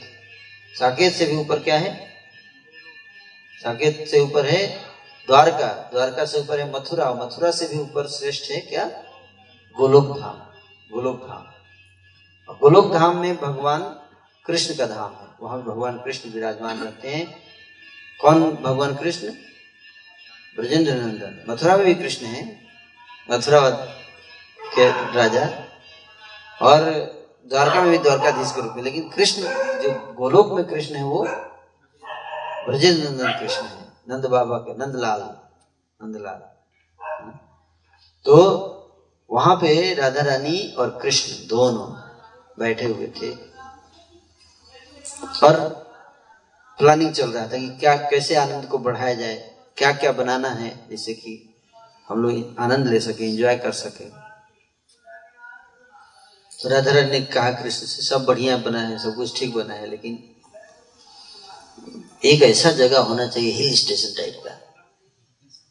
कैसा? हिल स्टेशन टाइप का। जहाँ पे नहीं जाते लोग हिल स्टेशन पे। पैसा दे के रूम बुक करते हैं। है? रिजॉर्ट टाइप का। तो राधा रानी के मन में आया कि एक ऐसा जगह हो जहाँ पहाड़ हो, थोड़ा झरने हो, उसमें कैंपटी फॉल। जैसे मसूरी में कैंपटी फॉल है है ना? तो लोग स्पेशली जाते हैं। अगर कैंपटी फॉल में नहीं गए तो मतलब मंसूरी धाम यात्रा असफल मानी जाएगी वहाँ पे एक तालाब भी है, सरोवर। तो पता नहीं उसका नाम भूल कौन सा हाँ नीचे एक नाम बताइए ना, नाम से आपको भी नहीं पता है ना? हाँ। तो सरोवर भी है उसी तरह से तो सरोवर भी होना चाहिए, नहीं तो कोई फ़ायदा नहीं है हिल स्टेशन का। है ना? फॉल्स होने चाहिए, सरोवर होना चाहिए। और क्या होना चाहिए? स्टॉल होना चाहिए खाने पीने का। है कि नहीं? और बोटिंग की व्यवस्था हो सरोवर में, थोड़ा बोट फेस्टिवल भी होना चाहिए। उसी पे नाव पे बैठ के थोड़ा घूमे। है कि नहीं? बड़ा तालाब हो। जैसे नैनीताल में है ताल है। ताल मतलब तालाब। एकदम बड़ा। उसमें ज़रूर जाते। नैनीताल गए और ताल में नहीं गए तो आपका यात्रा, धाम यात्रा विफल। तो उसी तरह से राधा रानी की इच्छा हुई कि एक ऐसा स्थान हो जहाँ पे सरोवर हो, कुंड हो, है ना? जहाँ पे झरने हो। जहाँ पे स्टॉल्स हो खाने पीने के जहाँ पे हम बैठकर चेस खेल सके है ना? के किनारे राधा कृष्ण खेलते हैं चेस पासा पासा बोलते हैं पासा खेलते हैं ना? बैठकर। प्रेम सरोवर प्रेम सरोवर हाँ प्रेम सरोवर। तो ऐसे स्थान है ना? तो भगवान जो है वो इस राधा रानी की इच्छा थी कि आप कि कृष्ण को आनंद आए, ऐसा जगह बनाया जाए। तो भगवान बोले, ठीक है, बना देते हैं। तो उनके हृदय से एक तेज पुंज निकला, है ना? ज्योति और धरती पे धराम से गिर पड़ा और बढ़ने लगा, आकाश, पर्वत प्रकट हुआ और आकाश में बढ़ने लगा बढ़ने लगा बढ़ने लगा। इतना भर के लगा कि पूरे गोलोक को पूरा कवर कर देगा तो भगवान को लगा रही तो पूरा गोलोक ही ढक लेगा ये एक थप्पड़ मारे उसको। रुक बढ़ता ही जा रहा है, बढ़ता ही जा रहा है। तो ही केवल रहेगा क्या? पूरे इसको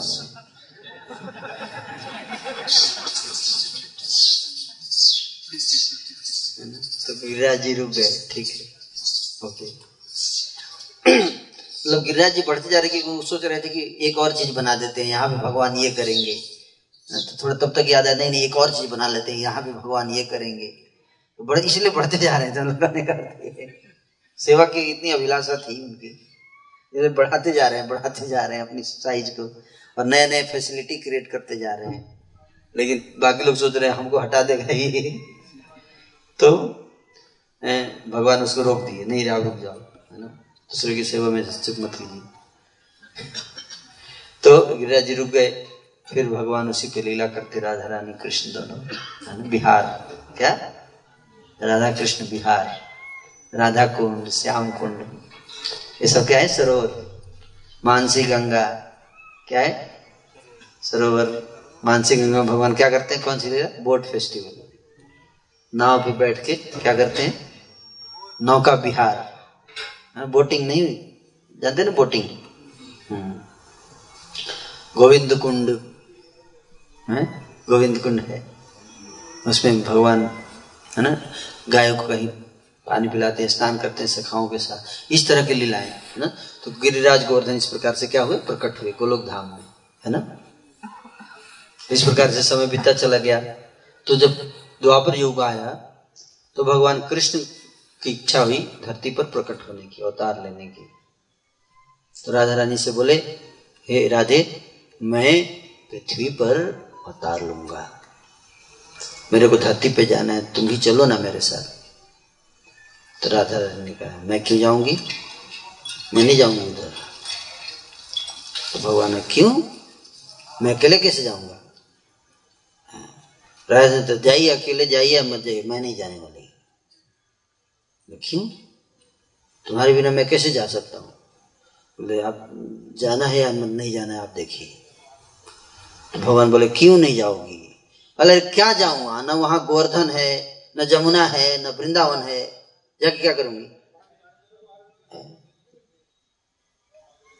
क्या वहाँ जाकर मैं लखनऊ, दिल्ली जाऊँगी? पोल्यूशन में मरूँगी उधर।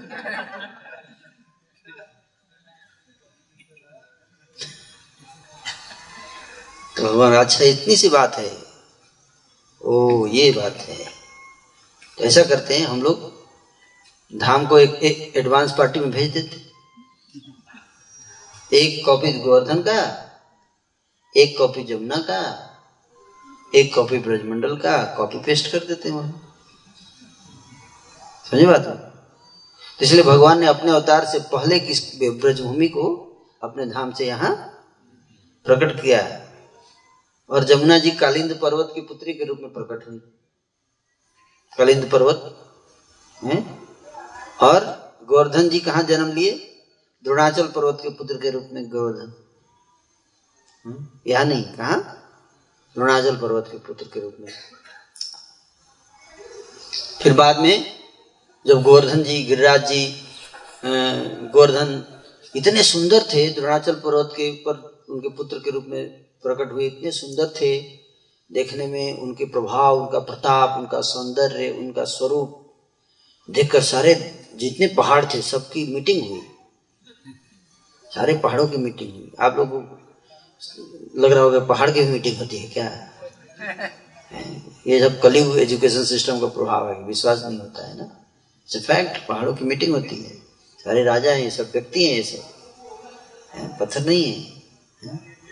तो मीटिंग हुई तो सबने बोला कि आपका पुत्र गोवर्धन इसी को गिरिराज कहना लाने का अधिकार इसी को है, जिसका नाम हम गिरिराज रखेंगे।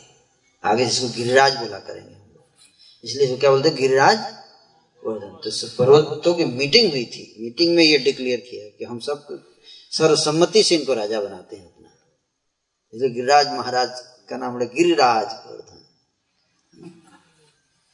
तो इतने सुंदर थे, इतने चरित्रवान थे, इतने सारा क्षमता थी इतनी, आकर्षण था इतना, भक्ति था इतना। और पिताजी को बहुत प्रिय थे। तो एक दिन पुलस्त ऋषि, जो कि बनारस काशी में रहते थे, वो गए द्रोणाचल पर्वत के पास। तो वहाँ पे उन्होंने गिरिराज गोवर्धन को देखा।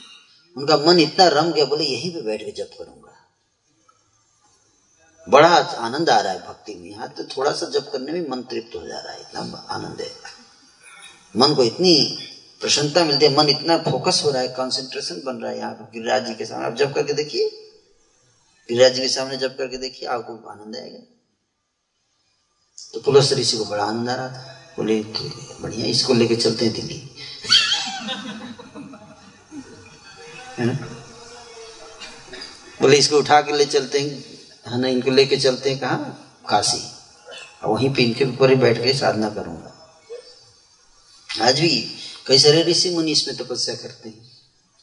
ना बाबा जी बता रहे थे, एक बार वो परिक्रमा कर रहे थे उद्धव कुंड पे जो बाबा जी परिक्रमा कर रहे थे तो अचानक एक पत्थर जो था, वो खुल गया ऐसे। जैसे दरवाज़ा नहीं खुलता ऐसे ऐसे खुल गया।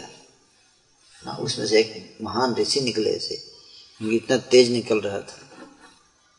तो बाबा जाकर के चरण पकड़ लिए बाबा बाबा, मेरे को कृपा दे दीजिए। बोले, क्या क्या चाहिए तुम मेरे को अंदर गुफा में थोड़ा दिखाइए, क्या है? हाँ तो लेके गए अंदर। तो अंदर इतना प्रकाश इतना प्रकाश था। और बहुत सारे ऋषि मुनि तपस्या कर रहे थे गुफा के अंदर। गिरिराज ये गिरिराज है नहीं कि पहले की घटना है। बाबा जी अभी भी हैं। उद्धव कुंड जाएँगे तो आपको बताएँगे है ना? तो उन्होंने देखा। हाँ, उन्होंने बता रहे थे कि अठारह सौ कितना? अठारह सौ बार इक्कीस सौ बार भागवत पढ़ने का उनका व्रत है। कितनी बार? इक्कीस सौ बार भागवत पढ़ने का। उन्होंने प्रतिज्ञा संकल्प ले रखा है, है? हम लोग एक बार भी नहीं पढ़े अभी तक। तो ऐसे गुफा नहीं दिखेगी। और 1800 बार परिक्रमा करना है गिरिराज जी का। कितनी बार? ये संकल्प है पूरे जीवन में। तो जब आप तपस्या करेंगे इस तरह का तब जाके गिरिराज जी की अपना अद्भुत रूप प्रकट करेंगे नहीं तो हमारे लिए क्या है? आ, क्या है? यहाँ क्यों लेके आ गए प्रभु जी? अंधेरे में बिठा दिया आपने यहाँ लाके है? मच्छर काट रहे हैं हट बोलते हैं इतना महान है। तो अंधे के लिए सामने अगर सोने का घड़ा रख दीजिए तो गाली ही देगा ना। क्या रास्ते पे रख देते हो आप लोग? थोड़ा भी नहीं सोचते कि अंधा व्यक्ति जा रहा है। क्या हो गया? बंद क्यों हो गया? ये गर्म हो गया है कोई बात नहीं। तो इस प्रकार से गिरिराज जी जो है वो उनको उठा पुलस्त ऋषि द्रोणाचल पर्वत से बोले चलो मैं आपसे कुछ मांगना चाहता हूँ। बोले क्या मांगना चाहते हो? बोले आपको अपने पुत्र को मुझे दे दो। बोले ये देखो ऋषि मुनि। पुत्र पर ही नज़र रहता है इनका। अपना तो लाइफ खराब कर ही दिए। मेरे बेटे का भी लाइफ खराब बोले, मैं नहीं दूँगा। मेरा इतना प्यारा बेटा है, इसको ऐसे कैसे दे दू? कुलस्त्री से बोले, सोच लो। श्राप नहीं प्राप्त करना है तो देख लो। अब मेरे कोई दिक्कत नहीं श्राप दे दूँगा। तो अगर हमारे पास भी अगर रुद्राक्ष महाराज को श्राप देने का थोड़ा शक्ति होता है कितने संत बना देते हैं।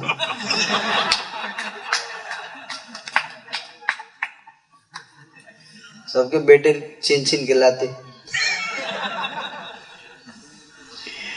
है कि नहीं? लेक्चर देने से कहा आते हैं? दो तीन निकल के आते हैं। शराब का पावर भी हो जाए तो थोड़ा ज़्यादा आ सकते हैं। पिताजी आएँगे, सीधे बोल देंगे, देख लो, शराब दे दूँगा। सीधे लौट जाएँगे घर। है कि नहीं? ज़्यादा लड़ना नहीं पड़ेगा। तो पुलस्तर इसी बोले, शराब दे दूँगा। तो डर गए तो बोले, ठीक है, ले जाइए, क्या करें? तो गोवर्धन को बोले, चलो गोवर्धन बोले, देखिए ऋषि, गोवर्धन बोले, काशी की तरफ़ जा रहे हैं, वहीं पे तो ब्रज धाम है। मैं ब्रज में ही निवास करूँगा, कुछ उपाय सोचता हूँ। जैसे कि ब्रज में ही मेरे को रख दिए ले जाके। बोले, देखिए ऋषि, मैं तो आपके साथ जाने के लिए तैयार हूँ, लेकिन एक शर्त है। तो क्या शर्त है? शर्त यह है कि बीच में आप मेरे को कहीं रखेंगे नहीं। अगर आपने एक बार मुझे बीच में कहीं रख दिया तो फिर मैं दोबारा उठूँगा नहीं। रखूँगा क्यों? रखूँगा क्यों? उठा के सीधे ले जाऊँगा बनारस। तुम क्या समझते हो? बोले, मेरे कोई दिक्कत नहीं, आप सोच लीजिए। ठीक है, चलो, ऐसे हथेली पे ऐसे उठा लिया गिरिराज जी को। सोचिए प्लस ऋषि नहीं उठा लिया भगवान कृष्ण उठा लिया तो कौन सा बड़ा बात हो गया? है कि नहीं?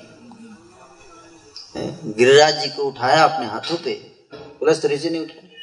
बोले योगी ऋषि, योगी भी योग शक्ति होती थी, ऐसे उठा लेते थे। अगस्त ऋषि से सारा समुद्र पी गए, आप जानते ऋषि अगस्त थे पूरी समुद्र को पी गए ऐसे ही, कुछ आ गया। हाँ। तो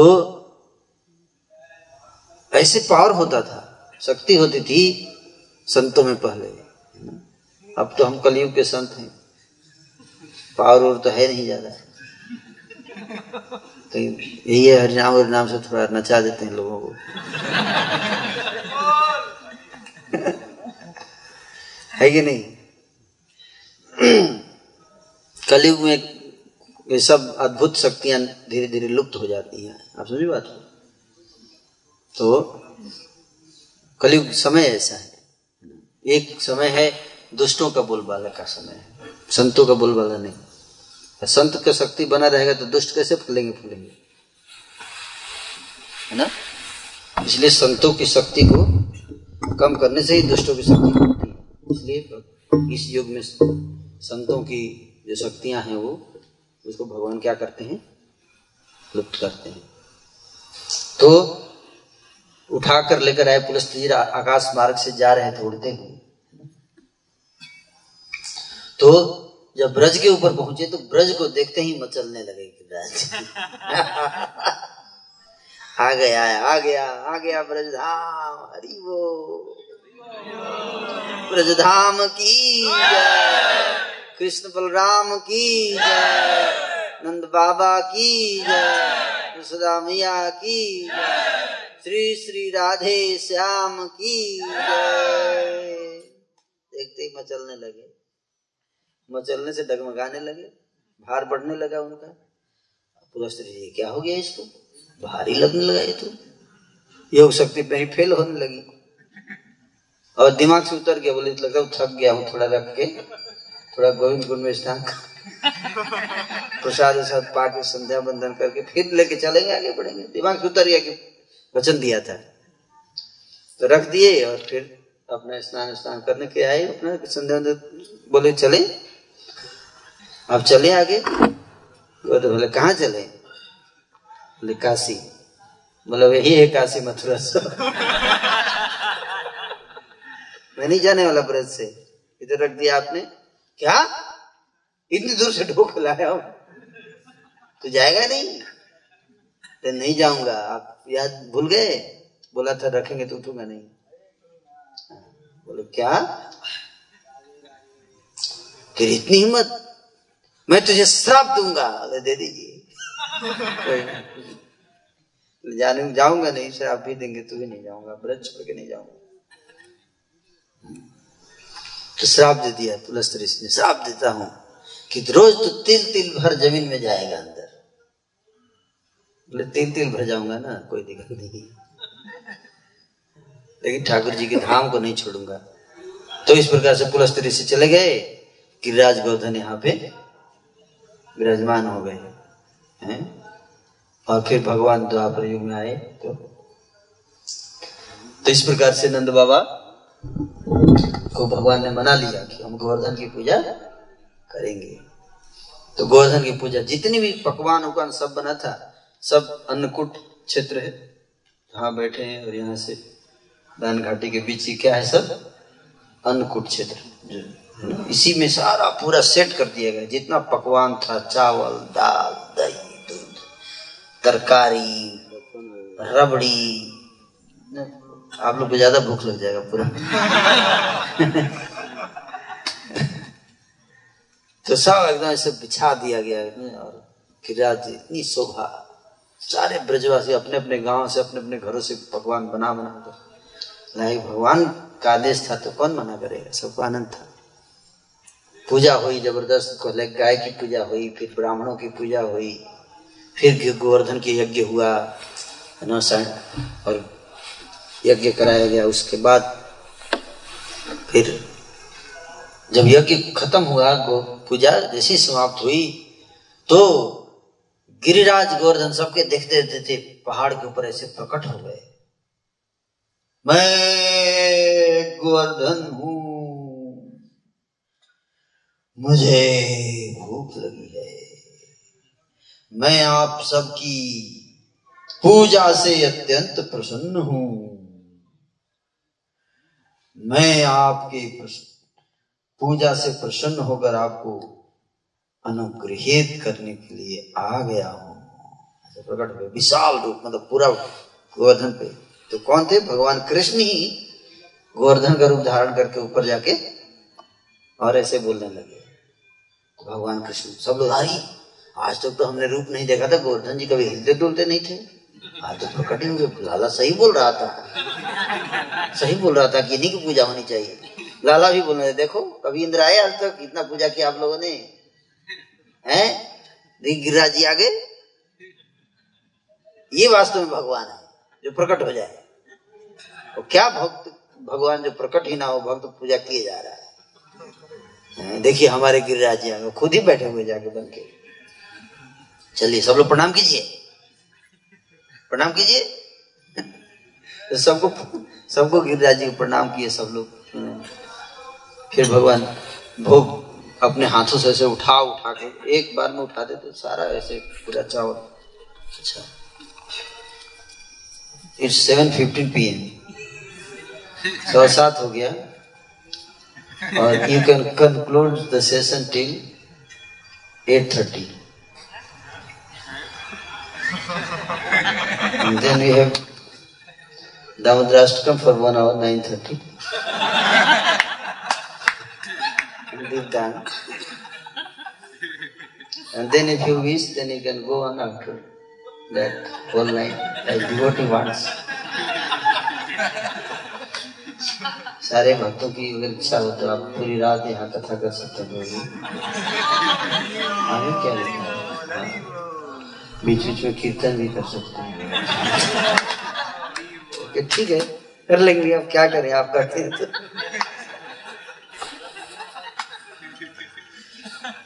ठीक रहेगा हम्म। अभी तो अभी तो परिक्रमा हुई नहीं हम्म? तो गिरिराज गोवर्धन के ऊपर प्रकट हो गए, है ना? कौन? भगवान श्री कृष्ण इसलिए गिरिराज जी को भक्त भी कहा जाता है भगवान भी, दोनों। है ना? हरिदास भी और हरि भी। दोनों का स्वरूप है। है ना? एक्चुअली गिरिराज जी के तीन स्वरूप हैं। कितने? तीन स्वरूप हैं। थ्री इन वन जैसे एक मोबाइल में तीन सिम होता है ना? नहीं होता। है दो तो कॉमन में होता है। नॉर्मल तीन भी होता है चार भी होता है, है कि नहीं? उसी तरह से एक गिरिराज जी के चार पर्सनालिटी भी तीन भी पर्सनालिटी है। क्या कौन कौन सी? एक तो हरिदास हैं? हरि तीसरा? सखी सखी स्वरूप है ना? सखी स्वरूप में भी है गिरिराज जी। तो इस प्रकार की पूजा की व्यवस्था हो गई और सारे उठा उठा के ऐसे खाने लगे। हाथ बहुत बड़ा था। एक बार उठा देते तो पूरा खेप एक बार में। अब पानी पीने का हुआ तो ऐसे पूरा गोविंद कुंड ही उठा के पी गए। एक साथ ऐसे गोविंद को उठाए पी गए। फिर है ना कुसुम सरोवर को उठा के पिए फिर मानसी गंगा उठा के पिए। सब बोला, अरे ये तो पी जाएँगे सब पी गए। खा भी गए सब का भक्त लोग चिंतित हुए कुछ बचा नहीं। बोले प्रभु कुछ तो छोड़ते हैं। ठीक है, फिर से कर देता हूँ, चलो। तो सब देखे फिर से प्रकट हो गया सारा। है जी, जितना पहले था उतना ही फिर से सारा पकवान, सब जल सब प्रकट हो गया। सब अरे बड़े, बड़ी चमत्कारी है। ये गोवर्धन तो समझे नहीं थे आज तक कितना। इतना चमत्कार करते हैं। लाला ने सही कहा था। ये लाला हमारा हमसे बच्चा बोल रहा है। बड़ा अच्छा आइडिया है इसका तो? है ना? फिर भग- भगवान बोले देखो तुम सब अब हम सब लोग मिलकर गिरिराज जी की परिक्रमा करेंगे। और जो भी परिक्रमा नहीं करेगा उसको सांप काटेगा। गिरिराज जी के अंदर बहुत सांप हैं बिच्छू निकल के आएँगे काट लेंगे। इसलिए सबको परिक्रमा कंपलसरी है। हाँ हाँ करेंगे करेंगे। तो परिक्रमा शुरू हो गई। भगवान लीड किए परिक्रमा है ना? स्वयं कृष्ण परिक्रमा को क्या कर रहे थे? लीड कर रहे थे और गाजे बाजे के साथ नाचते हुए, झूमते हुए, कीर्तन करते हुए, संकीर्तन करते हुए गोपियाँ जो है वो छपड़ों में, बैलगाड़ी में बैठ गई और अपने अपने बच्चों को गोद में बिठाकर और कीर्तन करते हुए, गीत गाते हुए कृष्ण के गुणों का वर्णन करते हुए परिक्रमा करने लगी।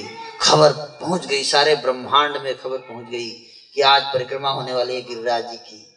और नंद नंदन स्वयं ठाकुर जी गिरिराज परिक्रमा लीड करने वाले हैं, है ना? नहीं, जब पता चलता बहुत गुरु महाराज परिक्रमा लीड कर रहे हैं तो लोग दूर दूर से भाग के आते हैं। वैसे तो नहीं करते। महाराज को दिखाना है। हम भी करते परिक्रमा। तो दूर दूर से भागे दूसरी तरह से भगवान को दिखाना है कि हम भी करते हैं। तो दूर दूर से सारे देवी देवता अलग अलग लोग से नाग लोग, जन लोग, महर लोग, तप लोग, सत्य लोग, स्वर्ग लोग ब्रह्म लोग से ब्रह्मा जी भगवान शिव भी आया। उनको पता चला दौड़ पड़े, पर क्या दौड़े? नंदी से बहुत गुस्सा हुए। तू इतना धीरे क्यों जा रहा है? पैर पता नहीं कैसे मैं, तू आ गया अभी। लेट ना हो जाए मैं पीछे छूट जाऊँगा परिक्रमा में। जल्दी चलो। नंदी बोला, कितना जल्दी चलो? वो तो बैल ही नहीं। फास्ट चलो। बड़ी जल्दी जल्दी भागते हुए रुद्रकुंड है, वहाँ पे आके लैंडिंग किए। भगवान शिव जी यस लैंडिंग की परिक्रमा पीछे थोड़ा पीछे हुए थे, लेकिन मेकअप कर बाद है ना? और सारे देवी देवता, भगवान, तैतीस करोड़ देवी देवता, सब भीड़, मनुष्य का रूप धारण करके ब्रजवासी आके उस परिक्रमा में भाग ली परिक्रमा किए और ठाकुर जी का आशीर्वाद प्राप्त की इस प्रकार से गिरिराज गोवर्धन की पूजा और परिक्रमा हुई और उसके बाद नारद जी भी आए थे उस परिक्रमा में। नारद जी आए, उन्होंने भी परिक्रमा किया और परिक्रमा करने के बाद सीधे गए इंद्र के पास। नारद जी सीधे इंद्र के पास और देवराज, कैसे रही पूजा आज आपकी? आज तो मैंने सुना था आपके पूजा का दिन था। तो देवराज हाँ हाँ नारद जी, क्या कहना है? अब लोग करते हैं तो क्या करें?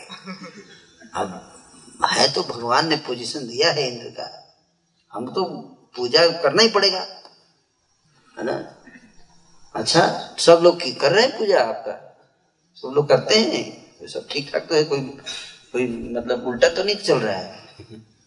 नहीं, सबने किया है। क्यों संवर्तक सबने किया है, लेकिन मैंने सुना है कि ब्रजवासियों ने इस बार बंद कर दिया पूजा। क्या? हाँ मन मैं तो मैं तो खुद गया था परिक्रमा करके। आया नंद नंद नंद के पुत्र जो है, वो उन्होंने तो सबको बोल दिया कि ये आपकी पूजा बंद करा दी उन्होंने। बोले, गोवर्धन का करो और परिक्रमा भी किया, गोवर्धन का, बड़ा मज़ा आया। क्या? हाँ मैं आप सोचिए, अब देखिए, मैं चलता हूँ, नारायण। नारायण जी तो चले गए। इंद्र को नींद नहीं आई, रात भर डिप्रेशन में चले अरे, ऐसा किस हो गया? ऐसे थोड़ा होता है। मैं इंद्र हूँ, देवताओं का राजा हूँ। मेरी पूजा बंद कर दी गई। संवर्तक इधर आओ। महाराज, क्या बात। तुम्हें कुछ पता है? वृंदावन वासियों ने मेरी पूजा बंद कर दी। ओ मुझे तो पता नहीं, महाराज।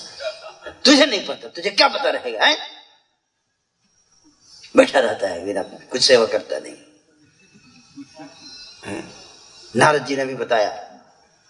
अच्छा ये हिम्मत हाँ हिम्मत की बात कर रहे हैं। पूरा पूजा बंद हो गया मेरा। जाओ, सारे मेघों को ले जाओ प्रलय कालीन मेघों को उठा कर ले जाओ और ब्रज को, ऐसा ब्रजवासियों को सबक सिखा दो, ऐसा सबक सिखाओ कि दोबारा ऐसा दुस्साहस करने की कोई हिम्मत ना कर सके। संसार को पता चलना चाहिए कि देवराज इंद्र का अवमानना करने का क्या परिणाम होता है। मैं देवराज इंद्र हूँ। सारे देवता मेरे को रिपोर्ट करते हैं।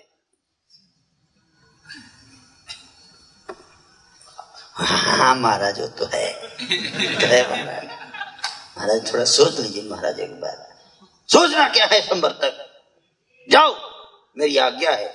महाराज, वो भगवान भगवान अगर होंगे। नहीं संभर तक। जाओ, डुबा दो ब्रजवासियों को। महाराज सीधे साधे ब्रजवासी उन्होंने क्या दिया? मैं थोड़ा एक बार पूजा नहीं। जाओ। मैं कुछ नहीं सुनना चाहता। मेरी शान में गुस्ताखी की है। ब्रजवासियों ने हमारे शान में गुस्ताखी की है। उनको सबक सिखाना पड़ेगा। डुबा दो ब्रज को।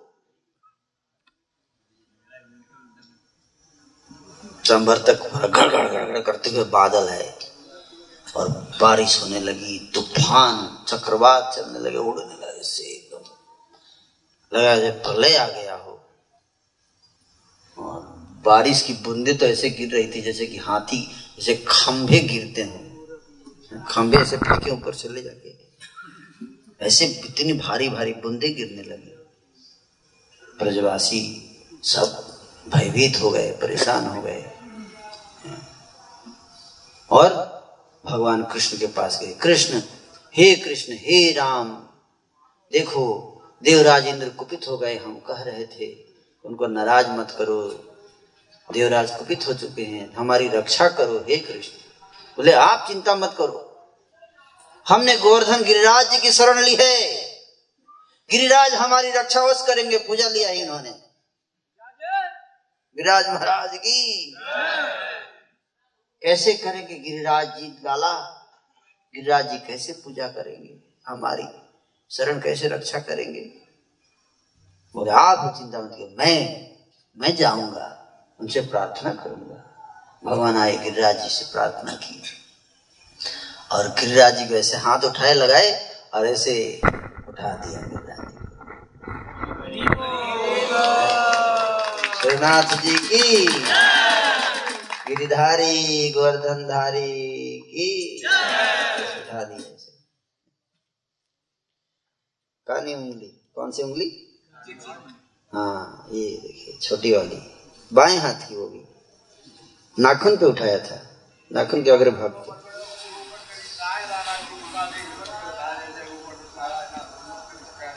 हाँ तो इस प्रकार से उठा लिए। सब बोले, सब लोग अंदर आ जाइए। अपना अपना सारा सामान उमान जितना रखा है, सब लेके गाय, बछड़े, सब सब अंदर। और सुदर्शन चक्र को ऊपर भेज दिए। एक भी पुण्य नहीं गिरना चाहिए। जो भी गिरता था ऊपर से उड़ा देते थे बारिश और सात दिन और सात रात तक ठाकुर जी क्या किए? गिरिराज जी को धारण किए रहे। ब्रजवासी उनके सुंदर मुखमंडल को देखते हुए आनंद में, है ना, विभोर हो गए। नाच रहे, गा रहे, कीर्तन चल रहा है। गिरिराज उठाए हुए भगवान भगवान भी बांसुरी बजाए हुए बांसुरी बजा रहे हैं। एक हाथ से गोवर्धन, इधर से बांसुरी। आपने देखा है? हेवी वेट चैंपियनशिप में कोई बांसुरी बजाते हुए लोड उठा रहा हो? ओलंपिक में? कांखते हुए लोड उठाते हैं। दो सेकंड में पटक देते हैं। है कि नहीं? अब भगवान देखो। ए भगवान। राजीव उठाए हुए हैं, बांसुरी बजा रहे हैं, आनंद में ब्रजवासियों को तो भूख प्यास ही मिट गया। क्योंकि ठाकुर जी के सुंदर स्वरूप को देख रहे हैं और आनंद में भूल ही गए, भूख, प्यास क्या होती है? सात दिन, सात रात आनंद का जीवन। भगवान ने इस बहाने, इस लीला के बहाने ब्रजवासी को इच्छा पूरी की कि लगातार भगवान के साथ रहने का। कुछ लोग होते थे, दिन में साथ में रहते थे तो रात में नहीं रहते थे। इसके साथ रात में रहते थे तो दिन में नहीं रहते थे। सबको ये कसक रह जाती थी कि कभी ऐसा हो कि भगवान दिन, रात हमारे साथ रहे। तो ये गिरधारी गो, गिरधारी गोवर्धन लीला में ठाकुर जी ने क्या किया? भगव कृष्ण ने सबकी इच्छा पूरी की चौबीसों घंटे सात दिन तक साथ में रहने के लिए। यही बहुत बड़ा वरदान था तो इंद्र जो है संबर तक पिटे जा पटके जा रहे हैं पटके जा रहे हैं ऊपर से। कुछ हो ही नहीं रहा। सात हो गया सात दिन। रोज आके रिपोर्ट भी देते थे कि आज भी कुछ नहीं हुआ। सब ब्रजवासी तो घुस गए गोर्धन के नीचे। अब कुछ हो ही नहीं रहा है। सवानुमान गाय अच्छा गाय भी घुस गई है। गाय भी घुस गई अंदर महाराज। तो गाय को भी कुछ भी नहीं टूटा क्या? अरे पूछ महाराज, क्या बाल तक कुछ नहीं हुआ? हिला नहीं। क्या? प्रलय कालीन वाला ही बादल था या नकली वाला फेंक दिया था? नहीं महाराज, वही था महाराज। ये कैसे हो सकता है? अब महाराज, ये आपका काम है सोचना। ये कैसे हो सकता हम तो काम आपका आदेश कर दिया। तो मैं खुद जाऊँगा देखने। जाइए जाइए महाराज तुम तो पहले दिन बोल रहे थे, चलिए। अब आई नहीं हम जाएँगे, खुद जाएँगे, जाके देखेंगे। तो आए अपना वज्र उज्र लेकर। नहीं क्या? इससे सही सलामत है सारे। तो वज्र चलाया, पटक दिया भगवान ने वज्र को। वज्र को भी पटका, उनको भी पटका, और एरावत पे आए थे वो भी पटका। सब नीचे गिर गए। तब समझ में आ रही भैया, ये कोई साधारण बालक, ये तो स्वयं अखिल ब्रह्मांड पति स्वामी है हमारे। अरे, बुद्धि आ गई। और क्या करें? मुँह लटकाए गए यहाँ से।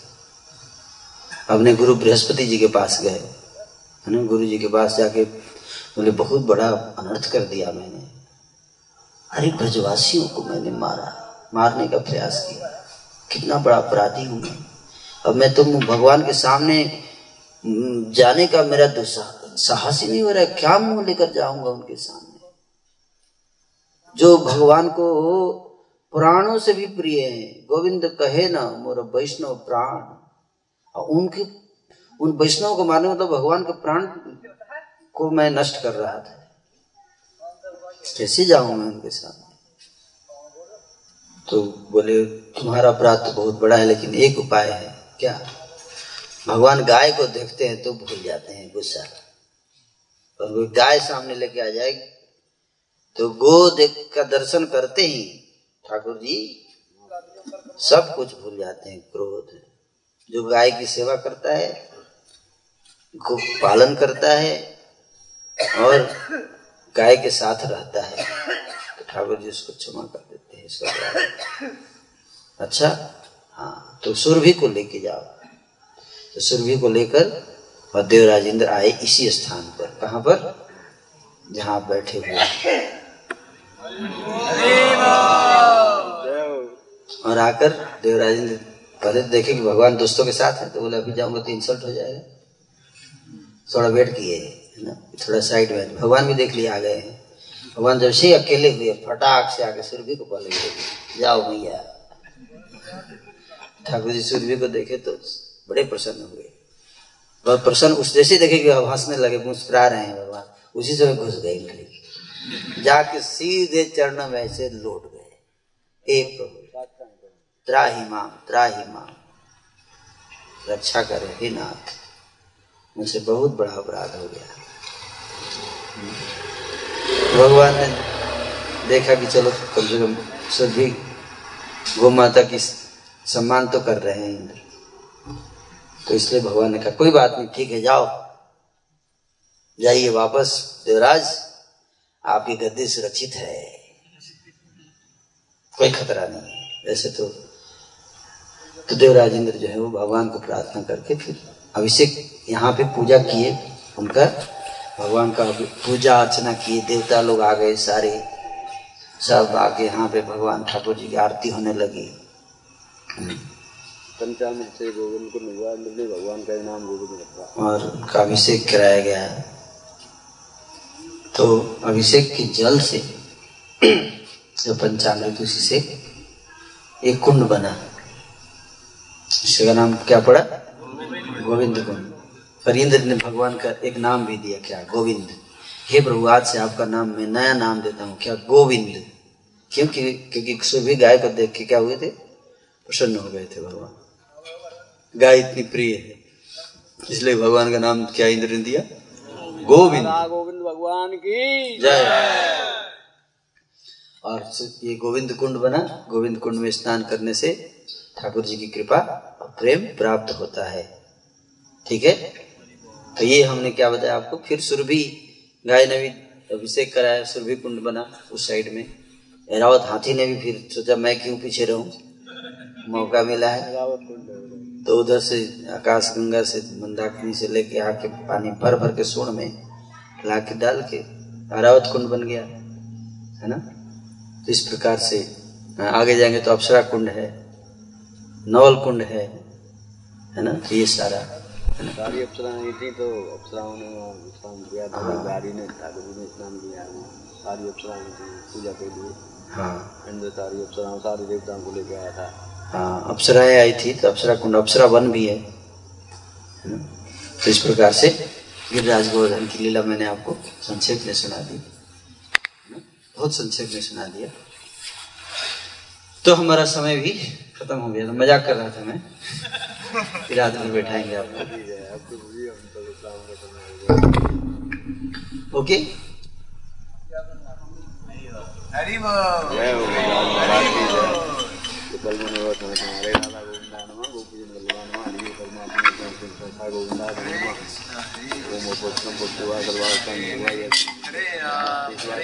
राम राम हरे हरे।